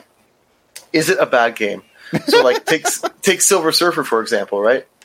On NES, people say it's a bad game. I I think it's a great game. It's just extremely hard. I've never even heard of Silver Surfer on the NES. Silver Surfer, really? I'm uh, My God. My yeah, God. here I here I am chastising you for no PS1 RPGs, but I don't know what the Silver Surfer is on the NES. I'm surprised. It's, it's, it's that game's got a bit of a reputation. Uh, Yeah, I've never se- I've never even seen footage. I'm watching it right now. I've never even seen footage of this before. It's it, it's a bit too hard in the sense that you're a big target and you die with one hit. Yeah, it's like a it's almost like a Gradius like side scroller bullet Yeah. hell. It, it Yeah. actually alternates. It goes side scroller and then it goes like um, it goes like horizontal and then it, it alternates to vertical. Is what I'm Oh, okay. trying to say. Why does he have? So the footage I'm watching, he's like the regular Silver Surfer on his board, but he's got like a ball under him. Mm-hmm. It's like an extra shot kind of thing, you know, Okay. like a double shot. Is that part of like Silver? Sur- I'm not familiar with his canon in Marvel comics. Neither am I, to be honest with you. I don't know Okay. a damn thing about the Silver Surfer comics or anything. It doesn't look too bad. It looks, it looks pretty it's, cool. It's a very frustrating game. It's got a killer soundtrack, though. What's your second uh, favorite bad game? Oh, maybe Die Hard on NES. Wait, there's Die Hard on the NES. Yeah, God damn, it's pretty I- rare too. It's a. I, I can't. I don't. That's one of those games I don't understand why it was rare. It's fucking Die Hard. You could have just printed like a million copies of it, and people would have scooped scooped it up. Instead, they made it. They made it a rare game that nobody had. Is it rare because they didn't print copies in the beginning that much, or I- not sell well? Who knows? Who knows? It was who published it? I think Acclaim published it. Let me see. Holy cow! I did not know this existed either. It For those of follows you- the movie surprisingly well too, like almost too well. Yeah, it's a top-down. yeah, Like- it's a top-down. Where the fuck do I go kind of game. Yeah, and you just shoot bullets. Wow, I didn't. I mean, the like I was saying before earlier, the NES has so many games. Yeah, it's a such an expansive library, Yeah. and there's just so much pop culture in there. Like from the time, like so many terrible movie games. Oh, let me give you, let me give you a, a very unfortunate story of my childhood. Okay, I'm So- ready. My body's ready. So my my fa- my family and I we went to visit some uh, some family like some relatives in the uh, in the states in uh, the D- Detroit area.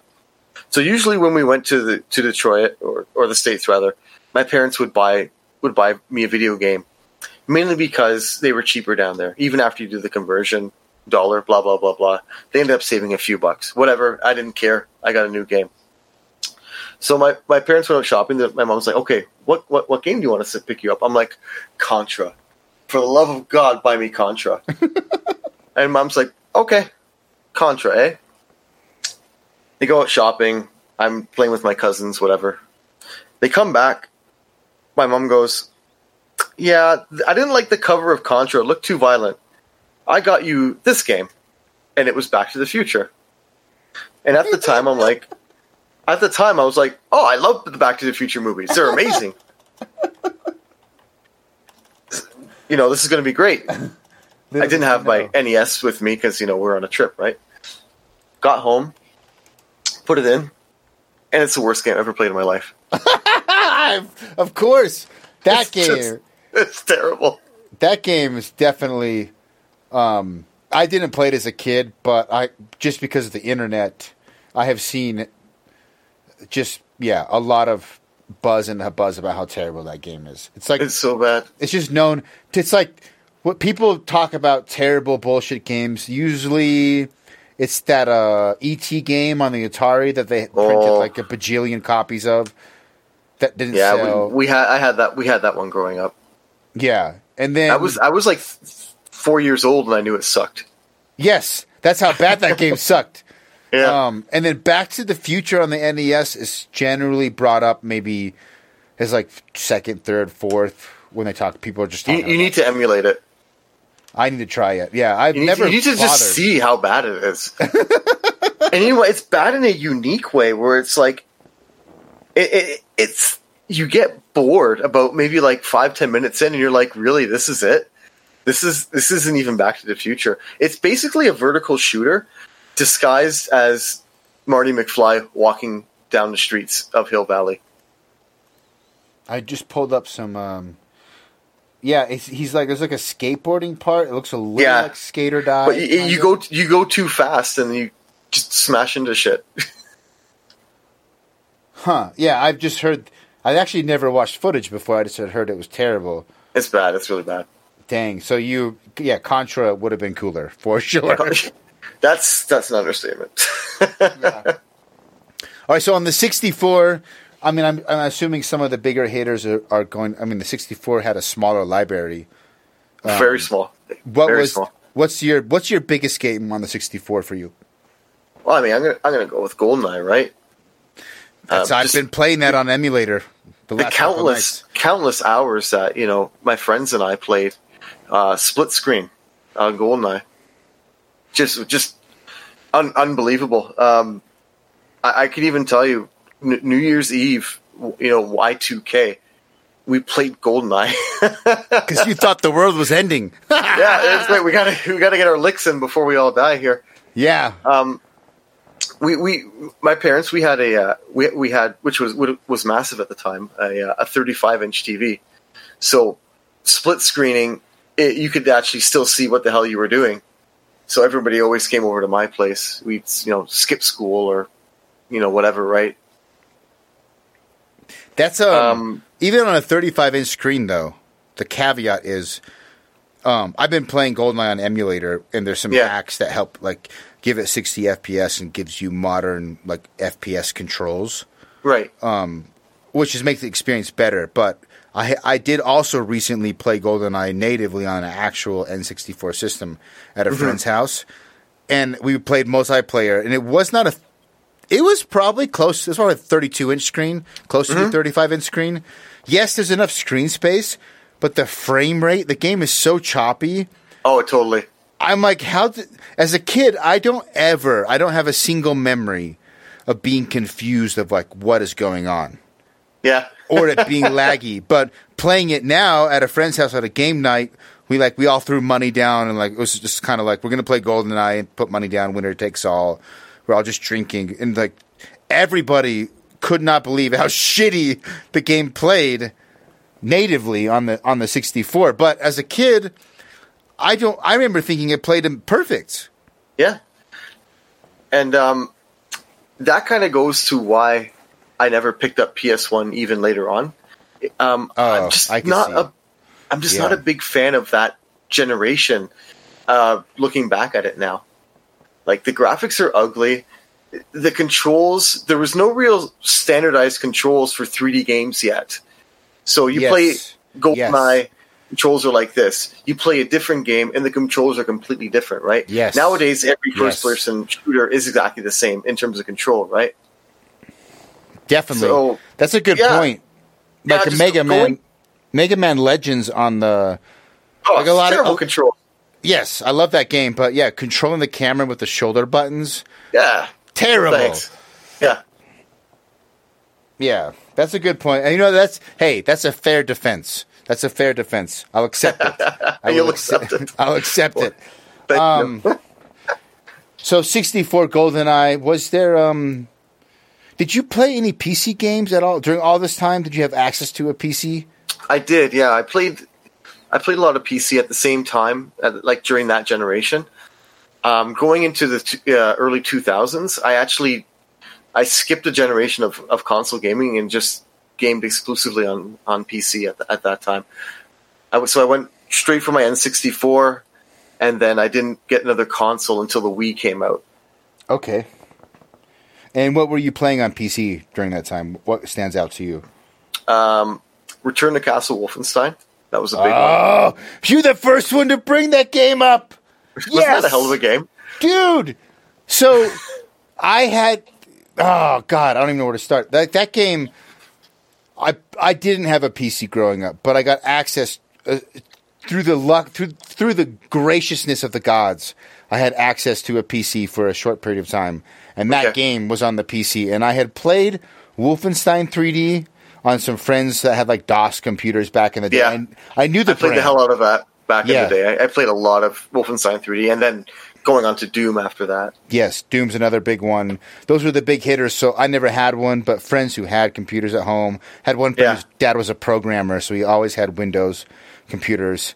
Right but uh, I got access to a decent computer, and one, the graphics at the time were amazing in Return to Castle Wolfenstein, but um, the supernatural elements of like the Nazis. Yeah, wasn't it just so cool? Like the whole Yes. like the undead, and then Yes, kind of like making like almost like mutants. yes, Yeah, not almost mutants, but yes, mutants. it's almost like yeah, not quite mutants because it was like it was like demon mutants. yeah, they were that's a good way tapping of putting it. into like, like Yeah. Oh, they were tapping into the occult. I think Yes. is the word. The cults, yes. Which again, for me, that sort of overlaps with just like metal shit and like Yeah, for just sure. like aesthetic, whatever. And I Did you I did you go ahead. have you played the uh, more recent Wolfenstein games at all? I played um not there's like I think there's two I played the first reboot that was on PC where you um fuck, let me open my Steam Steam library. I'll tell you exactly which one it is. It's called the uh, the New Order, probably right. I think there's one right before the New Order. Or maybe Okay. that is cuz they just came out with like where you're the daughter of Blazkowicz. Yeah, Yeah. I, that one just came out last year, and apparently it sucks. Yeah, I have it on Games Pass. I played it like 15 minutes and stopped playing. Uh, Yeah. I yo no, you're right. I have Wolfenstein: The New Order. That's the newest Yeah. one I played through all the way. I I know I didn't play that one. I played the one after that, um, the New Colossus. The new Colossus. yeah. Doesn't that have like a mech mecha section where it's like all mech or cyber pilot? There's something called Kind- cyber pilot, I think. Yeah, there- you get these kind of like outfits. Yeah, Okay. Yeah, Wolfenstein, Return to Castle Wolfenstein, definitely. I think the timing, the the soundtrack, the occult, all that came together. And I mean, I go, I, I have actually tried to go back and play that game a few times. It still ages well, but at the time, for me, it was cutting edge graphics, cutting edge sound design, cutting right. edge Yeah, everything. The uh, like the technology was catching up to like the imagination of the designers. Yes. Yes. There was a submarine level in that game that sticks out to me. Like I'm dude, there's like a submarine in a hangar and you gotta fight through the hangar and you gotta get in the su- and I remember the sense of scale. Like the hangar felt like an actual yes, big yes. hangar. I, I do remember that that stage. Yeah, A- and yeah, you kind of had to be stealth about it, yes. but the place yes. was just so goddamn huge. Did and there was an element of stealth to that whole game. There was stealth Yeah. sections, then there would be like, you know, you pick up the giant Gatling gun and Yeah, just well, even like the uh, the the most the most recent one, the new Colossus, was uh, it had had stealth elements where you had to not necessarily be stealth, but kind of really plan out your uh, your your attack, or else you would just get demolished. Yes. And I think they did a really good job on that. In in contrast to uh, to Doom, whereas Doom you you go in like I'm talking about the 2016 Doom Yes. you go in guns blazing and you blow everything up and that's basically it right it's a very frantic feeling you're, you know you're dodging left and right there's bullets and demons flying left and right whereas wolfenstein if you go in guns blazing no matter how powerful you are you're going to get killed Yeah, it's a So you kinda have to- vibe. Yeah. yeah and i think they did a really good job on that taking two games that back in the day were very similar wolfenstein 3d and the original doom and kind of separating them nowadays so that you're not just playing the same game where instead of demons it's nazis That's a good point because yes, in the in the old days, Wolfenstein 3D and Doom were almost like they were almost like skin swaps. yeah In- the gameplay was identical Yes. you ran into a room and you were either surrounded by nazis in wolfenstein or you were surrounded by demons in doom but essentially it, it was the same thing Same thing, but the Yeah. newer versions. Yeah, I just I just uh, played through Doom Eternal like a month, Right like a three weeks ago, and yeah, Yeah. that- I mean that that game is pure aggression. Like it rewards you by being. yeah i can't wait to jump in on that one dude. Oh, nothing is. I will say this: I think Doom 2016, in a few regards, is better. okay Like a small subset, but 85% of Doom Eternal is leaps and bounds better than Doom 2016. right on It's it's good. I I, hate to do this, but dude, I'm this beer is going right through me. I'm going to take one more pee break, and then I Okay. want to I want to do some rapid fire questions because I've been uh, I've been stopping around N64, um, more mo- like Xbox 360 because they're more recent. yeah Um, but I want to shoot you some rapid fire questions where I'm just going to hit you with like. Uh, I also want you to think about it while I'm taking a pee break.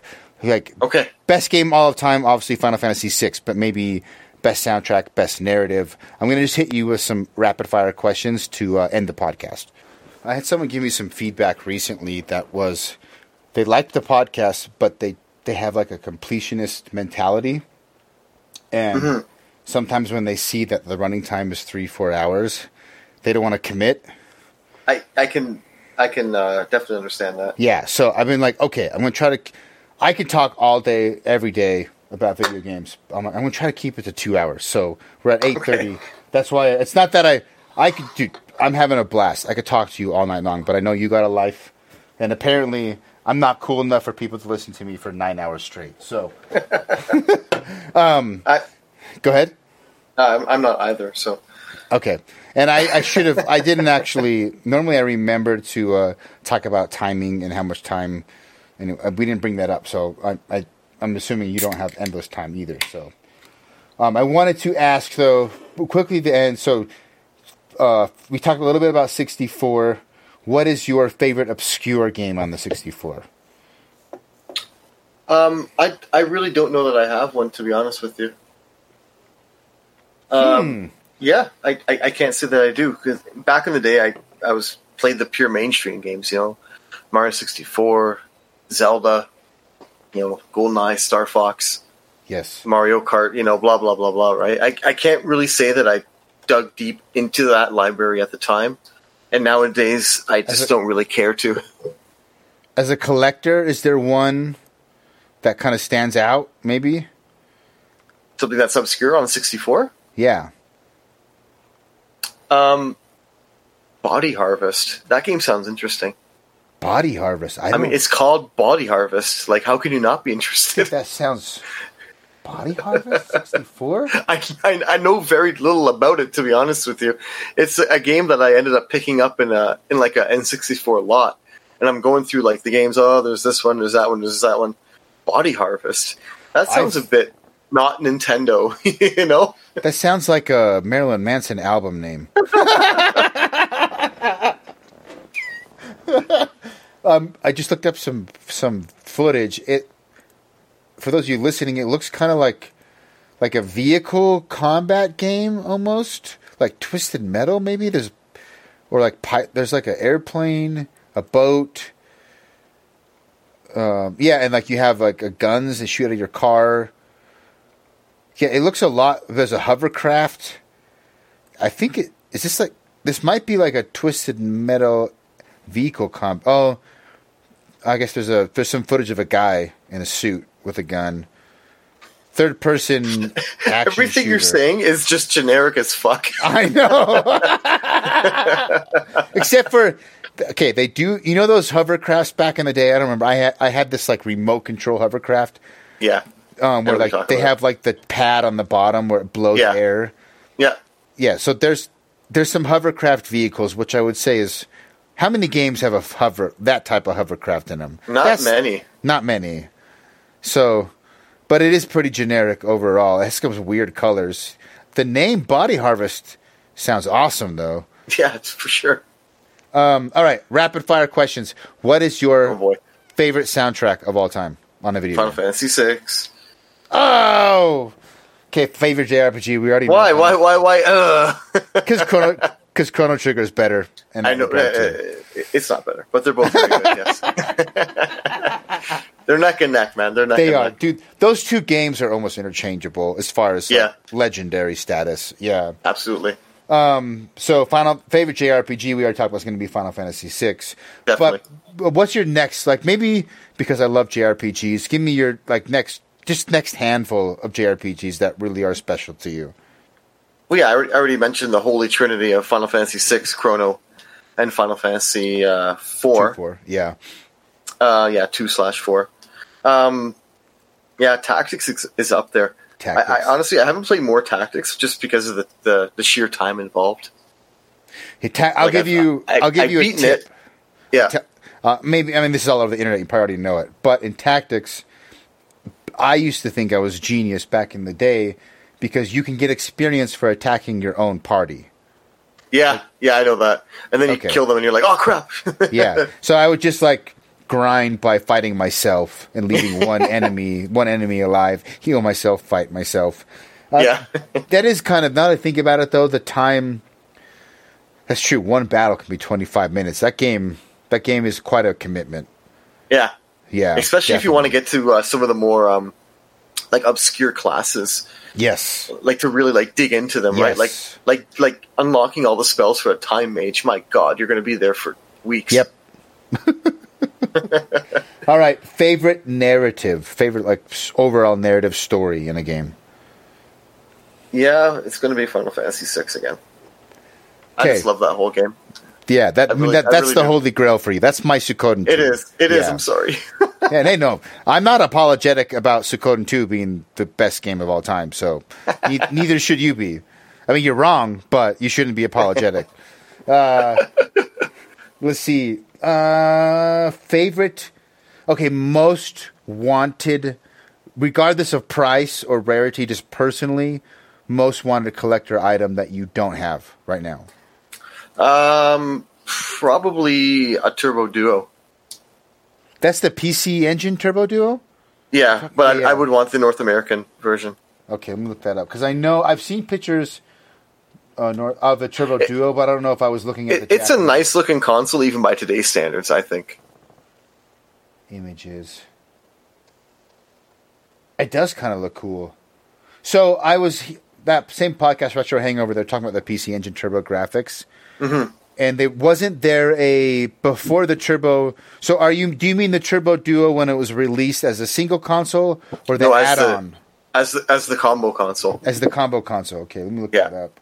Because I know I've seen pictures of the add-on, but See, I have. See, I'm actually a big Turbo guy, which we never even got into. Um, but yeah, I have a Turbo with the CD add-on, uh, like the two separate pieces, almost like a Sega Genesis and Sega CD. Yes. So, um, but yeah, the Turbo Duo was released very late in the console's life, and it's it, it's it's both systems in one. Basically, it's like Yes. it's one. u- It's a nice looking piece of hardware.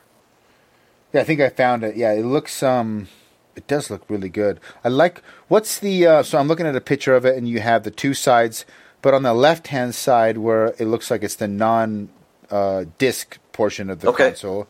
Yeah, There's there's like a weird cutaway like a con- next to the controller part like a piece that pops out. Oh, that's that's where the uh, that's where the cards go. Oh, so what's this? The back half where there's that's just where the that's where the guts are. I'm assuming. Oh, okay, Yeah. that makes Yeah. sense. Yeah, yeah, yeah, yeah. For those of you not, I mean, everyone's listening. It's like a yeah, like a Sega CD. It's like a side by side, a disc drive, and a console kind of. mat- exactly. It's yeah. your it's it's got your your ROM cartridge and your disk drive side by side in one in one unit rather than having the add-on that you slap onto it. How much do those go for right now? In uh, good working condition, uh, about four to five hundred US. Dang, how many did how many were manufactured? Do you know? Not many. Not many, because I Not I do many. remember that podcast. They were saying essentially, I mean, the the PC engine and the, the TurboGrafx in the U.S. didn't sell well in the first place, Not at all. Yeah. and and all the add-ons did worse. Yeah, Well, logically, right? yeah. It's like, why the hell did they re- even release a Jaguar CD? This console didn't sell. Who the hell's going to buy this stupid CD add-on? Yeah, I uh did you play much of the the 32X or the Sega CD? No. Um, back in the day, I only knew one person who had a Sega CD, and he didn't really have that many games for it. Um, I mean, I, I have I have them all now, but even Yeah. at that, I really don't don't play much of, of them. There's just not much on the 32X to play. There's not a That's ton. yeah. worthwhile. I remember. I, yeah, And, and on the, the Sega CD, there's a lot of great JRPGs on the Sega CD. But then going going back to the whole time factor, right? yes, yeah. How many? So for those of I, sh, I'm, I'm gonna I'll put this in the intro as well, so people know how legit as shit you are. How many? What is the total count of all like your video game? Like how many items and games and peripherals do you have together? Do you know? I'm I'm closing in on about 1,200 games Woo! right now. Consoles. 2, 3, 4, 5, 6, 7, 8, 9, 10, 12, 13, 14, Damn. 15. I like literally turned around and counted. Now, do yeah, you have like um, 15 consoles, 16. Yeah, 16. Okay, not including like add-ons. So Do you have them all set up to work? yeah, Damn, that's next. they're level. all set up. I have like this crazy um, array of like switchers and um, a bunch of cords that look like a plate of spaghetti. But uh, yeah, they all work. Like I can pop on any console at a moment's notice. No problem. I was going to ask. So you basically have to have because so many of some of them would have been RF, some of them would be composite. Some Yeah. of them you got to like go through a bunch of adapters and then switching input signals. Yeah. Well, I have everything on on uh, on at least composite at the at the bare minimum. Okay. Can't deal can't deal with RF nowadays. It's it's it's just looks it looks like shit. So what do you out of all those games and out of all those consoles when you just have like life di- dies down and you have some free time what Mm-hmm. what do you most often play? oh boy. Well, for the year of 2019, I didn't play much else besides Dead Cells. That game is awesome, but Is it ever, man? it's a new game. But yeah, but that game Yeah. is awesome as shit. Yeah, it, it's a hell of a game. Um, but in, in terms of like something older, I don't even know. I'll just kind of. There's been times where I've literally closed my eyes and stuck my finger on a game and just kind of pulled out whatever I landed on and played it. How do you like what what's your thought process on deciding what you want to collect next? Like are you trying to get complete sets of certain things? Complete sets are just ridiculous because you eventually run into the rare titles, right? Um, Yes. mo- most recently, I've been trying to get an almost complete TurboGrafx set. I'm at 124 out of 138. Yeah. So you're close. Um, yeah, Yeah. everything else is everything else is just too expensive now though. Like we're talking like in the $500 plus range. Cuz it's so rare. Yeah. And it's yeah, it's it's just it's not happening. what's it's the rarest what's the rarest TurboGrafx game? Um, it's Magical Chase. Turbo Um, it's a it's like a side scroller, uh, like shoot 'em up, horizontal. Really good game. I've I've played a, a fake copy of it, like a repro. Really really fun game, but yeah, like loose loose copies can go for like you know two grand. It looks kind of cool. It's like a cutesy little like wizard. Yeah, it's like a cute 'em up. Yeah. It actually looks pretty. So I know the TurboGrafx, like, sort of straddled in between Master System and Genesis, like as far as power goes. Yeah, kind of. Yeah, this looks like not quite like a full 16-bit game, but it's definitely better looking than a than an NES You- game. There's yeah. Um, you'd be surprised at some of the graphics that that, that console can put out. Like like uh, Rondo of Blood, for example. You know that that game looks fucking great. Turbo. like when you're considering the uh, the hardware that it's running on, like holy smokes, like it's a great looking game. Let me uh, check some footage out. Oh, dude, that looks. Now that looks like, dude, that looks almost as good as Symphony of the Night. It's it Holy well, shit! not many people know, but Symphony of the Night was the direct sequel to Rondo of Blood. I just can't believe this is on a TurboGrafx. Yeah, you're playing you're you're playing as Wow. Richter.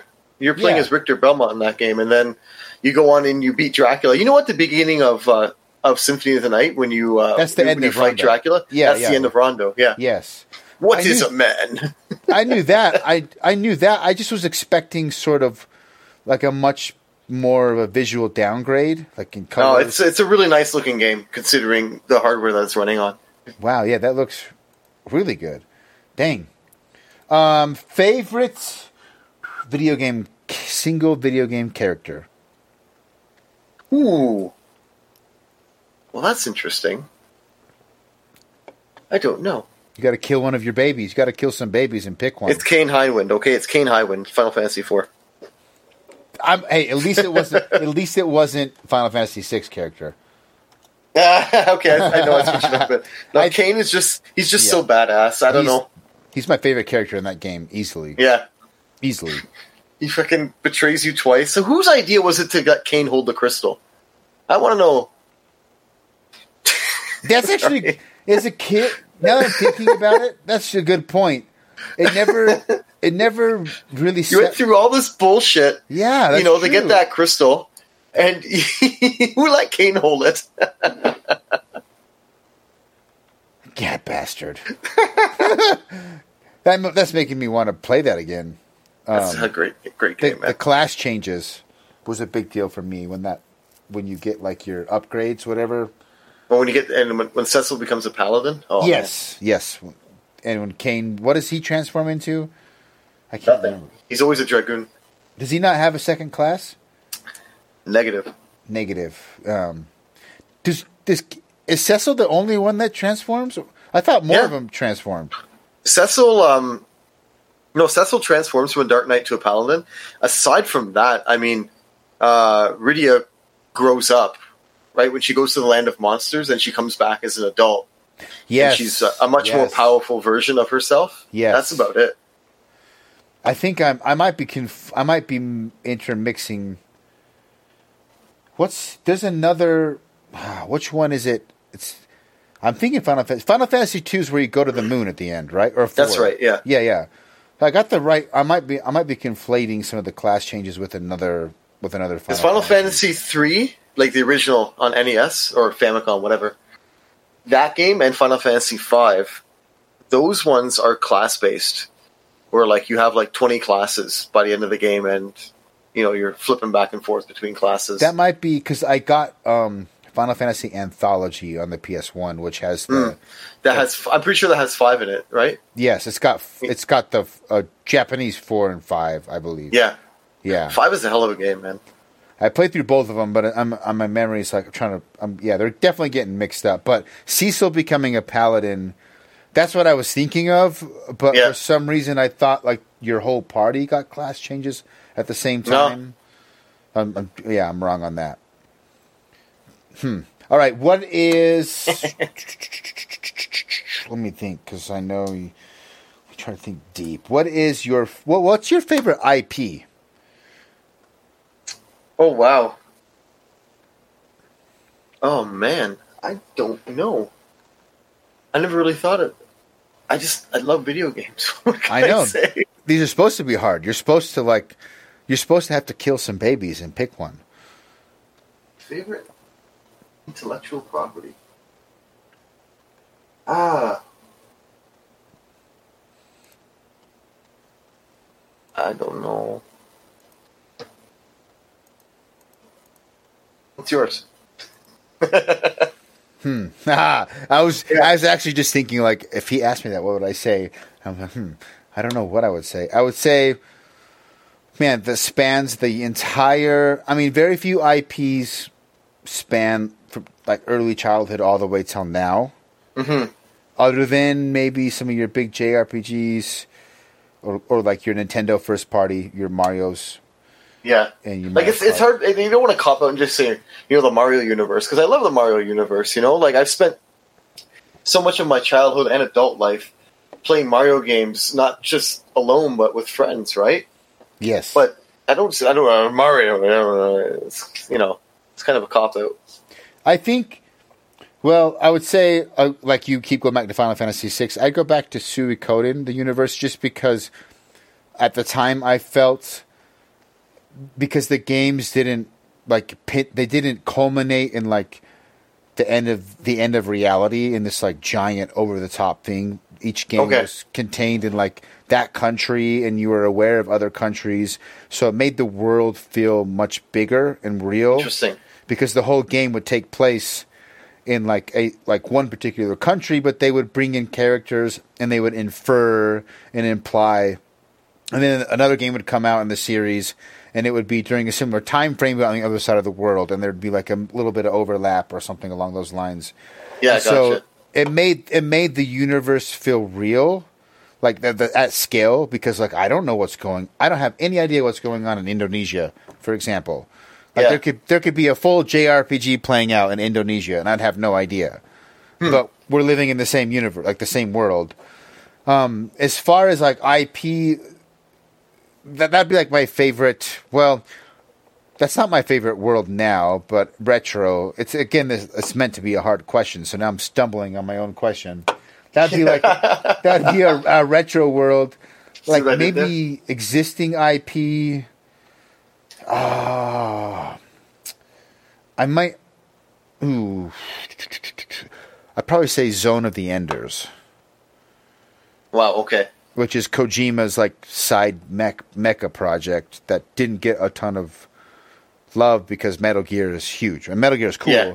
but Yeah. Zone, Zone of the Enders um, has some concepts. I I like a lot of anime. I think an I have a love hate relationship with anime. There's so much about anime that I barely tolerate. But uh, a lot of the action scenes are cool, and I think con- conceptually, like the lore in a lot of anime ideas is really cool. I just don't love the way a lot of it's executed. Um, that's how I feel about Zone of the Enders. There's a lot I don't like about Zone of the Enders, but as far as like a universe, I think a lot of cool video games could be made in. Um, I think that's a really cool universe. Overall, though, number one IP, like the best one. Ooh. I mean, it might. Uh, I would say Final Fantasy, but I feel like the ball has been dropped pretty hard. in Yeah. times I mean, pretty hard. did you play Final Fantasy 13? Uh, I bought it. So if you want to get me angry, fucking Christ. Uh, I bought Final Fantasy 13 launch. I walked into FYE. I did too. I, I bought, bought it it on, on launch day. Yes, I bought it launch day. I was stoked as shit. And I might have made it 45 minutes. And I could Oh, just, really? maybe I- like I- maybe like 2 hours or 3. Maybe it was longer, but it was You know pretty what, quick. I hated it. I I not only beat Final Fantasy 13, Oh no. I beat I beat the shit out of it. I did pretty much everything there was to do. There was only like one or two like really really really ridiculously hard side quests where like you had to kill like some some some stupid hard demon that I I didn't do. like the equivalent of like Ruby and Emerald Weapon or something. Yeah, Yeah, yeah, Ex- yeah. exactly. There was just only like a couple of one of those that I didn't do. I remember, I remember, and I remember exactly where I was in that game, where I had this epiphany, just thinking, this is a game that I would never ever want to play again. Eh, eh, wh- When you're like maybe a third of the way, not even through a game, and you think that, it's not a good It's feeling not a good sign. It's not but I sign. still, I just, I just kept going. All you do is just hit the A button. That's all you do. You Yes. don't attack. You you tell your characters, uh, you, you, you- should do this, and they're like, okay, maybe I'll do that, maybe not. Yeah, I So think stupid. I think for me, like I, I, I started realizing. I mean, there wasn't a bunch of bad press about thirteen. There was some like preliminary reviews and things I had been following. I mean, the thirteen announcement um, trailer, the the footage like had me pumped as shit. Yeah, it looked, sure. It looked it looked amazing, and I thought Lightning looked cool as shit. I thought she was like a female, cooler version of Cloud. But then when I actually played it, I don't know if like that might have also. I had already. I, I got to be fair because some people love thirteen, and it's Mm-hmm. like almost having this weird, like cult resurgent of people defending it because it's Yeah. been shit on for so long. Um, now people are, and I get it. It's probably not as bad. It's been shit on forever, but no, it me- is. It's as bad. I, Okay. I, I, I went through the whole thing. It's bad. It's, it seemed pretty bad. Like I also couldn't handle that dude with the fro and the chocobo in his hair. It was You know what? That was the biggest problem with 13. You couldn't really relate to any of the characters, Yes. or even worse than that, you didn't really like any of the characters. No. They were like they're all just like well. Lightning seemed was- cool. She Lightning was. cool. Eh, she was cool, but she was fairly shallow. Okay, I Like, there wasn't a play it, whole. There wasn't a whole lot of character development for any of them really throughout the whole game. But like, yeah, you had the dude with the fro with guns. Okay, yeah, whatever. Um, then you had this other dude named named uh, Snow, and he was just He's like the pretty boy with blonde hair. the, yeah. yeah. the pretty boy with blonde hair. Like everyone was just so cliche. Yeah, it was rough. I did buy. I think there's thirteen two and thirteen three or returns. There is, yeah, and apparently they got better, but like, who cares? I bought one of them on a Steam sale where the premise is, is like lightning is God, and she's like she's like in heaven, and there's like there's God is like this computer terminal. I don't the, the, I don't understand the lore of that game That at just all. sounds terrible. I'm Yes. not gonna lie. Like I don't understand the lore. I just bought it because it was like four bucks on Steam. Fuck it, let's buy it and see what happens. Um, I started playing it, and I don't understand the lore. Yeah, but you're like it's almost like Valkyrie profile, which I do like, where you're a god and you're trying to like prepare for the end of the world. And I don't know. I don't know how that fits into the whole Final Fantasy 13 universe. I agree that that game. I don't. I I'm impressed that you made it all the way through the game because I I didn't make it far before. How do you have a Final Fantasy game or any RPG for that matter that doesn't have an overworld? exactly? Exactly. And when you finally do get to an overworld, you're like three quarters of the way through the game and you don't even give a shit. Yes. Like this is the part where you grind, and it's it's supposed to be fun. Oh Yeah. I, Final Fantasy X. To be fair, Final. Fa- I mean, ten and twelve didn't have like a world map per se, Okay. but they did have like some big areas. It wasn't. See- it wasn't a hallway simulator. I, I never played 10 and I can't play 10 just because I can't stand the look of it. well, dude, I look at I, I look Yes. at the characters Oh, and I'm just God. like I hate Oh, all my of you. God. You're all a bunch of fucking I douchebags. fucking hate. I have argued with like the retro hangover was on. I've had multiple guests that love ten. And Yeah. it's all it's all in good fun, but Yeah. we've been pretty hard. Like I, they're the only person in ten that's even semi redeemable. Redeemable is Auron, the guy in the red jacket that drinks with the big Okay. sword. He's cool. word for it. He's cool. The other like whatever nine or ten characters there are, yeah. they can all. I mean, they, they just they can sit on it and spin for all I care. Like Tidus, I, I remember buying. I also bought that game at launch at Toys R Us because Final Yeah. Fantasy. You have to. You have to buy it at launch. And I get it. And I had I had seen stuff in in magazines coming up. I didn't love it, but it's Final Fantasy. It's the first one on PS2. I'm Mm-hmm. gonna get it. And Tidus, I was like, why am I playing as basically Ellen DeGeneres in in overalls? Like, Oh, what the fuck? Like, you're supposed to play as someone dope. Like, Cloud was dope. Squall was moody, but he was still cool. Zidane in Nine was like this cool Yeah, thief. it was cool. He was cool. Now I'm playing as Meg Ryan in overalls. Wow. Like, what Can is s- what is happening? Can I say something that's going to end your podcast? Sure.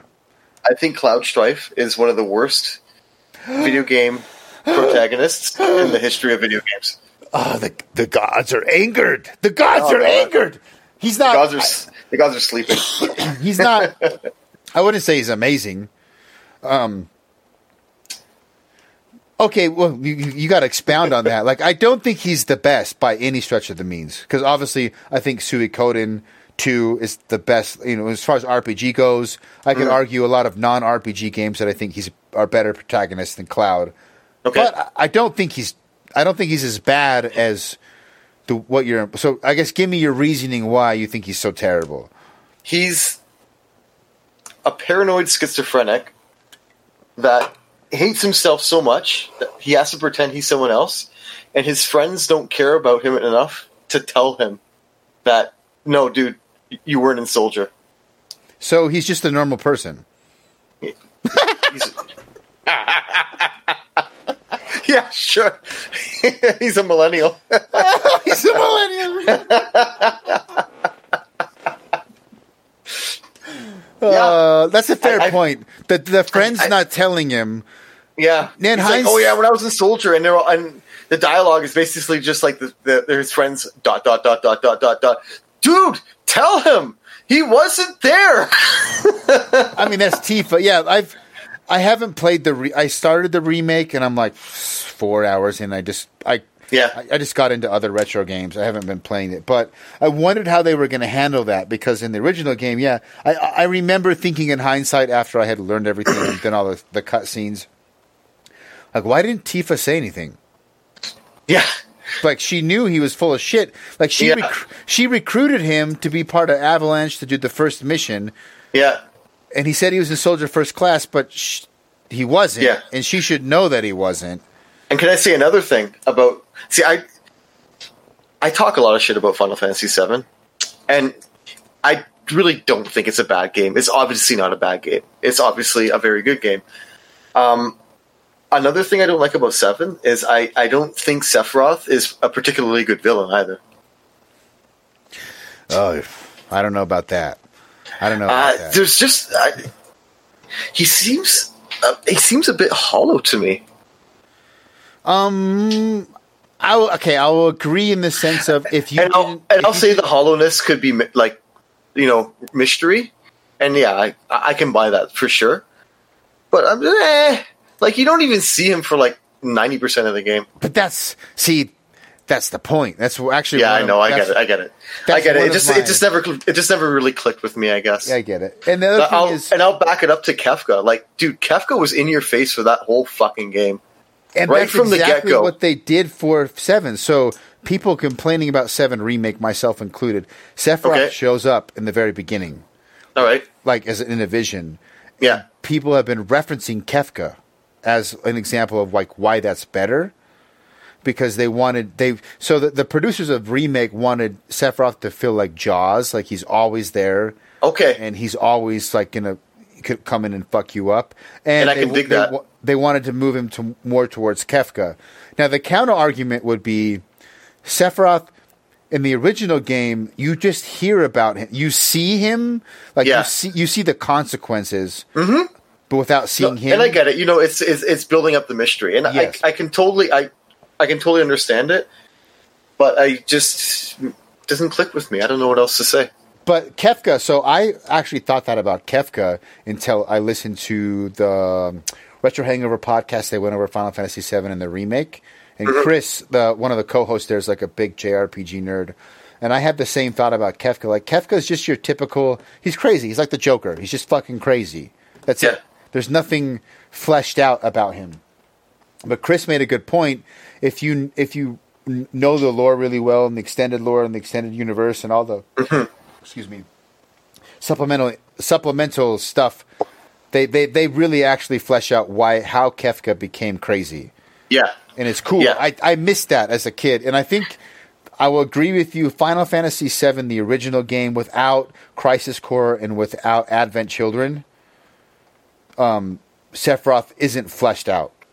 See, Yeah. when you say Sephiroth is hollow, I'm like, well, I know it. Maybe all is the wrong word, and Yeah. uh, that on that. But you know where I'm. Uh, you know where I'm trying to come from. Well, that's what I'm trying to say. I think you're right. If you had just played the original game and that's it, and you weren't a full-on nerd, And that is all I've played from seven. yes, then he would seem. I agree. I'm like, actually, I could see that he would be because all the things that make me know about Sephiroth, like that, really actually all came from Crisis It came kind of afterwards. that came from Advent Children. That came from the extended, like this booklet and that booklet and that interview. Yeah, that wasn't in the original game. He was he made maybe See- a vague to the vague to a fault. I Yeah. agree with that. Yeah, and like like Kefka, like he evolves as a character just as much as anyone that's in your party th- for that whole game, right? Like the first time you encounter Kefka, you're like, "Who's this fucking Joker?"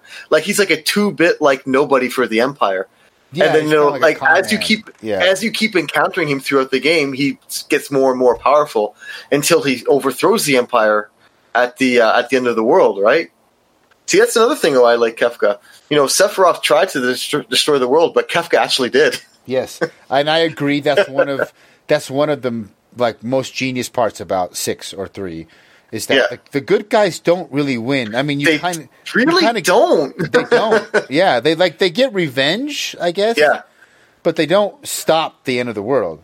that's a good way of putting it. It's like they they the good guys don't win. They eventually get revenge, but the world's still fucked. Yes. if you're if you're an average person, life is not better post Kefka, and it No, never gets. it's like okay, yeah, thanks guys, you killed him. Uh, Yeah, uh, my life still still, sucks. dying. His life still sucks. all right. Uh, favorites. What gaming, if any, moment made you the most emotional? Uh, probably the opera scene in Final Fantasy VI. That's a good one. That's a scene. not just so good. It's, it's good for so many reasons, right? You know, the whole lead up to like, who, who's Maria? This like myst- mysterious Maria, right? And then like, oh, who's Setzer? You know, Setzer's trying to kidnap Maria, and then you know Celes stands in for Maria, and then they have the whole story of the actual opera, right? The East versus the West. Um, you know, the hero Draco is killed, and Maria's forced to marry uh, Prince Rolfs, right? That's the story in the opera. Whereas on the outside of the opera, they're trying to lure Setzer into thinking that Celes is Maria. So all this stuff is happening, and then all of a sudden, fucking Ultros pops up out of nowhere, and Yes. he's trying to drop a, a 16 ton anvil on top of everything. that whole scene is just so good because in, in the background, the orchestra is still playing. I can just imagine the amount of ROM space that that one opera scene took up on of that cartridge. It's got to be a massively disproportional amount. It has to. Yeah, that's a good point because not only did they have the opera, but they also had like so much scripted events and so much scripted events, Yeah. but just th- the music. There's so much music in such a small part of of the game that you never hear again in the game, and then you know you're going through. And, and what Yes. one part that really cracks me up is when you're going after Ultros because he's going to drop the anvil on on Celes's head. You're you're making your way to Ultros and you're just fighting rats the whole way. There's and they keep poisoning you, but just rats after rats after rats. And when you finally get to Ultros and you catch him, what does he say? He says rats, and fucking that makes me laugh every time. and then you know you all fall into stage from above. You half the actors are crushed because you all fall on them. Locke, you know, pops up and he's like, "Oh, I Locke, the premier adventurer of the world, will save the damsel." And what does Ultros do? He fucking goes along with it. What kind of like?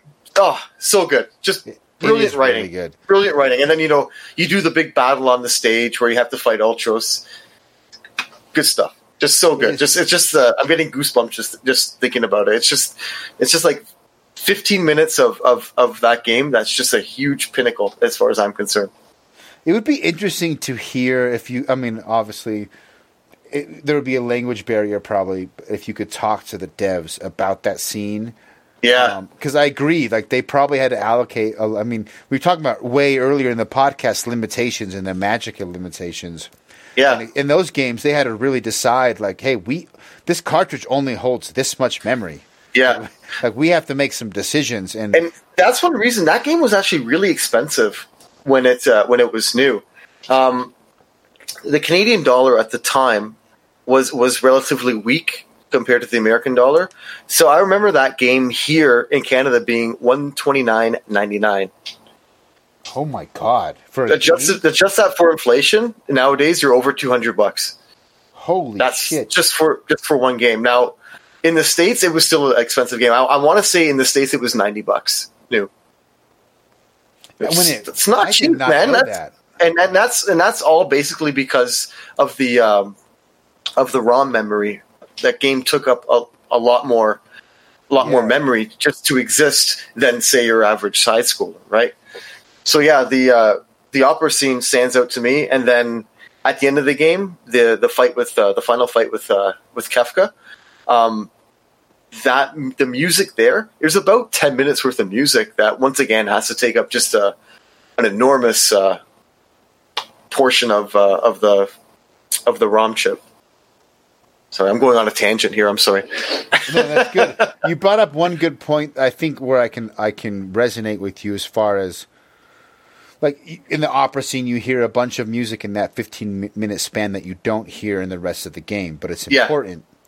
The reason, one of the reasons why I like Suikoden 2 so much is not only the music, but they have a bunch of sprite animations mm-hmm. for for story scenes that are like you never see those animations again because Gotcha. they're, they're animated for a certain scene where like so and so is upset at this person or this this event happens and they hand animate like because a lot of times in those in JRPGs they would have like you know like a handful of set emotions the eyes would get big for surprise Yeah, Maybe- yeah. maybe, you know, and they had these rudimentary things.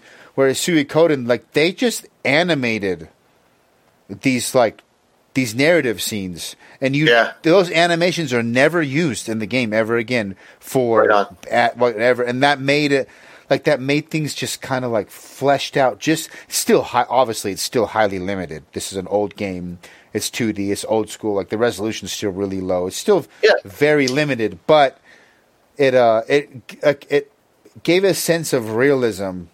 It's like the same way I would say one of the magical things I think about Naughty Dog games, Uncharted and Last of Us, is the same thing. Like I'll be walking through an environment in Uncharted 4 or Last of Us and be like, there is so much detail like shoved Yeah. into this room that no one's going to notice. I'm just going to walk Yes, through the room. that- I'm going to I'm going to pick up the item. detail. Yes, yes. That that that makes a difference. That's what makes things feel, I don't know, real. I guess you could say. Yeah. Well, what did you have? You know, when you were playing those old like 2D games and even like early 3D games, a lot of the experience was imagination, right? And the those are the things yes. that helped, you know, fire your imagination.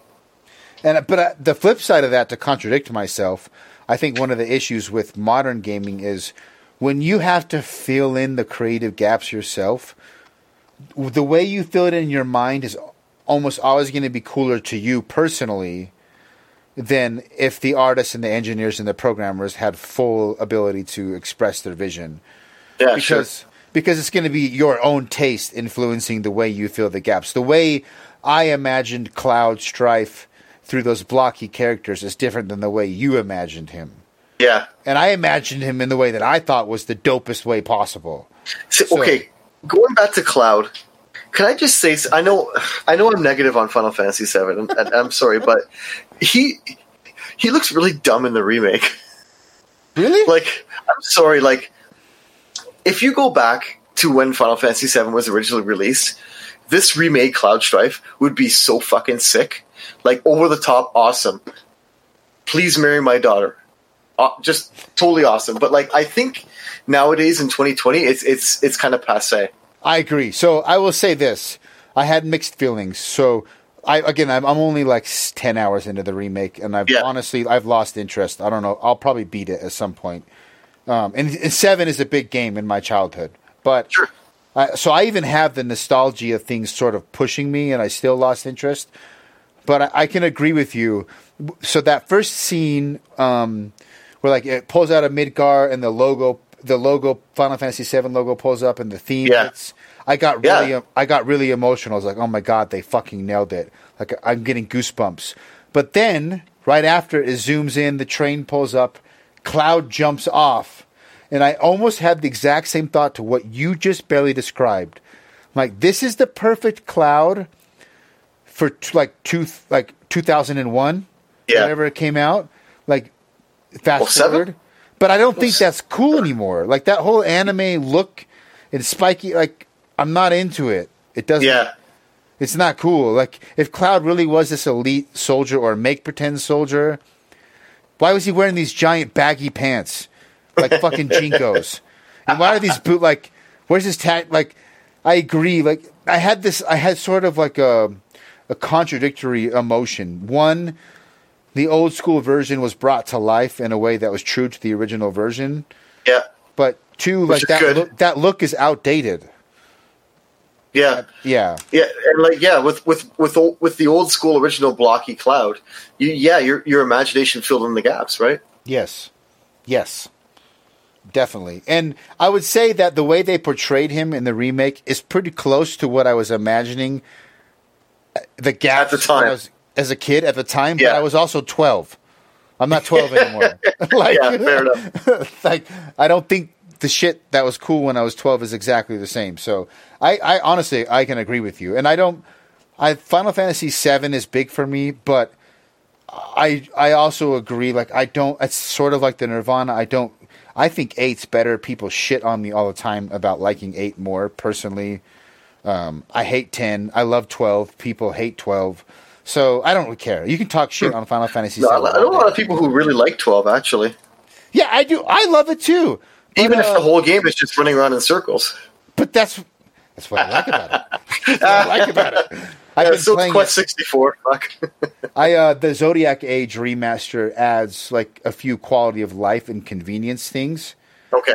Um, so you can fast forward, you can um, skip like that. I will say twelve did this stupid thing where you had to get like a separate experience point to unlock just the ability to equip weapons, and then you also had to buy weapons and craft them. So it just added all this like all these needless barriers to There's just almost there's almost too many layers. Yes, and so in the in the Zodiac Age remaster, you can disable all those like arbitrary layers, and you can just get gold, buy a weapon, and equip it. And you're done. Yeah, Fair Um, enough. It makes it so I'm a little jaded because I've been playing the Zodiac Age remaster. Uh, I've been wanting, to, I've been trying to get to a point. So there's a point in the game where there's a certain enemy that spawns enemies, and if you set up your gambit system, basically like your AI for your characters Yeah. correctly, you can kill the enemies that this enemy spawns without killing the enemy that spawns them over and over and over again. It's called Negalmuur, and you can get the game in a loop that will basically just play until everyone's level 99. It's like a, Oh, okay. it's like a trick, and I I've Yeah. been, but you can't get it to like three fourths of the game, and I want to make a video about it, but I have to get to that You have to get there, the game. yeah. So I've been playing it again, and with the Zodiac Age remaster, it's not like it's more enjoyable. I can fast forward, I can skip a bunch of stuff. Anyway, I got to pee again, and we're running up. We're like we're already over two hours. Yeah, it's Um, kind of ridiculous, but it's all good. It's all good. Dude, it's, it's because we love video games, so it's That's right. genuine. What uh, where can people find you? And obviously, I'll put links in all the podcast description. But I know on Instagram you show off your your stuff. Sixteen bit on Instagram is it at sixteen underscore bit right? That's, that's right. Yeah. And then Twitter, Facebook, anything else you want to let No, people know? yeah, just just Instagram, man. Sweet. Just Instagram. Yeah. If you want to find some deep cuts, like I said, like we've been mentioned before, you're at, you're at 1,200 games. You have cons like you, you, it's good shit. Like you're, I think you're one of. I mean, I don't want to talk shit on other collectors because there's so many that I obviously have not been exposed to all of them. But uh, yours is one of them. For whatever reason, the page came up. I started stalking it. It's a good page, man. It's a. Thanks. I think you do a really good job, and I'm I, I know. Obviously, before we talked, and now that after we talked, I know your collection is not going to get any smaller. No, definitely not. It's definitely not going to get any smaller. Yeah, Um, I would need- love. I would might love need a to- bigger house. yes, that's the issue. I would love to have you. So, Chris from Retro Hangover brought up an idea of doing like a JRPG themed podcast where we just talk about JRPGs like from the beginning to the end and argue about Wow. them and talk shit on each other. Um, I've been trying to find someone else, so I'm gonna keep you in mind for that because yeah, I, I I would definitely be down for that. Um, You know the the Super Nintendo era. That's kind of my specialty, Yes. so to speak. I, I, yeah, I'd be down. I would love. I, I would love to have someone. Yeah, because I'm I'm less. I know the PS1 era really well. You could be the Super One era. I don't know anyone because basically PS2 and beyond, I fell off the JRPG fan. I don't. I haven't Yeah. up. Yeah, have same here. Someone. Yeah, that era was like, ooh, pick up gun, shoot guy, dead. I tried a few of them. I tried Xenogear. I love Xenosaga or Xenogears on PS1. I tried Xenosaga on PS2. Mm. All of them. I just same thing like 10, 20. Anyway, I got to pee Yeah. really bad. I'm gonna uh, 16 bit on Instagram. Check him out. I'll put all the podcast links links in the description. Support him. The gaming gods will bless you. I promise you, as their prophets, they will open the windows of heaven and send down so many blessings you shall not have enough room to receive him. 16 bit. He's the shit. Uh, thanks for having you on. I appreciate. Again, I reach out to a lot of people to ask them, and most people don't even respond. So, I, not only am I grateful that you responded, but you actually hopped on the podcast, and I legitimately had a very fun time. The more I drink means I'm having more fun, and I'm Awesome. one, two, three, four, five, six. I'm seven beers deep, which means Damn. I had a lot of fun. yeah, I, I, I really appreciate you having me. Um, yeah, I just you know I like I like to talk video games. So even even you know on Instagram, people you know drop me a random uh, you know message. I, I try to make time for anybody who makes time for me. Yeah, so hit him up if you have any questions about retro gaming, any questions about anything you see on his page. Like I had questions about the Atari Jaguar. Hit him up. He will make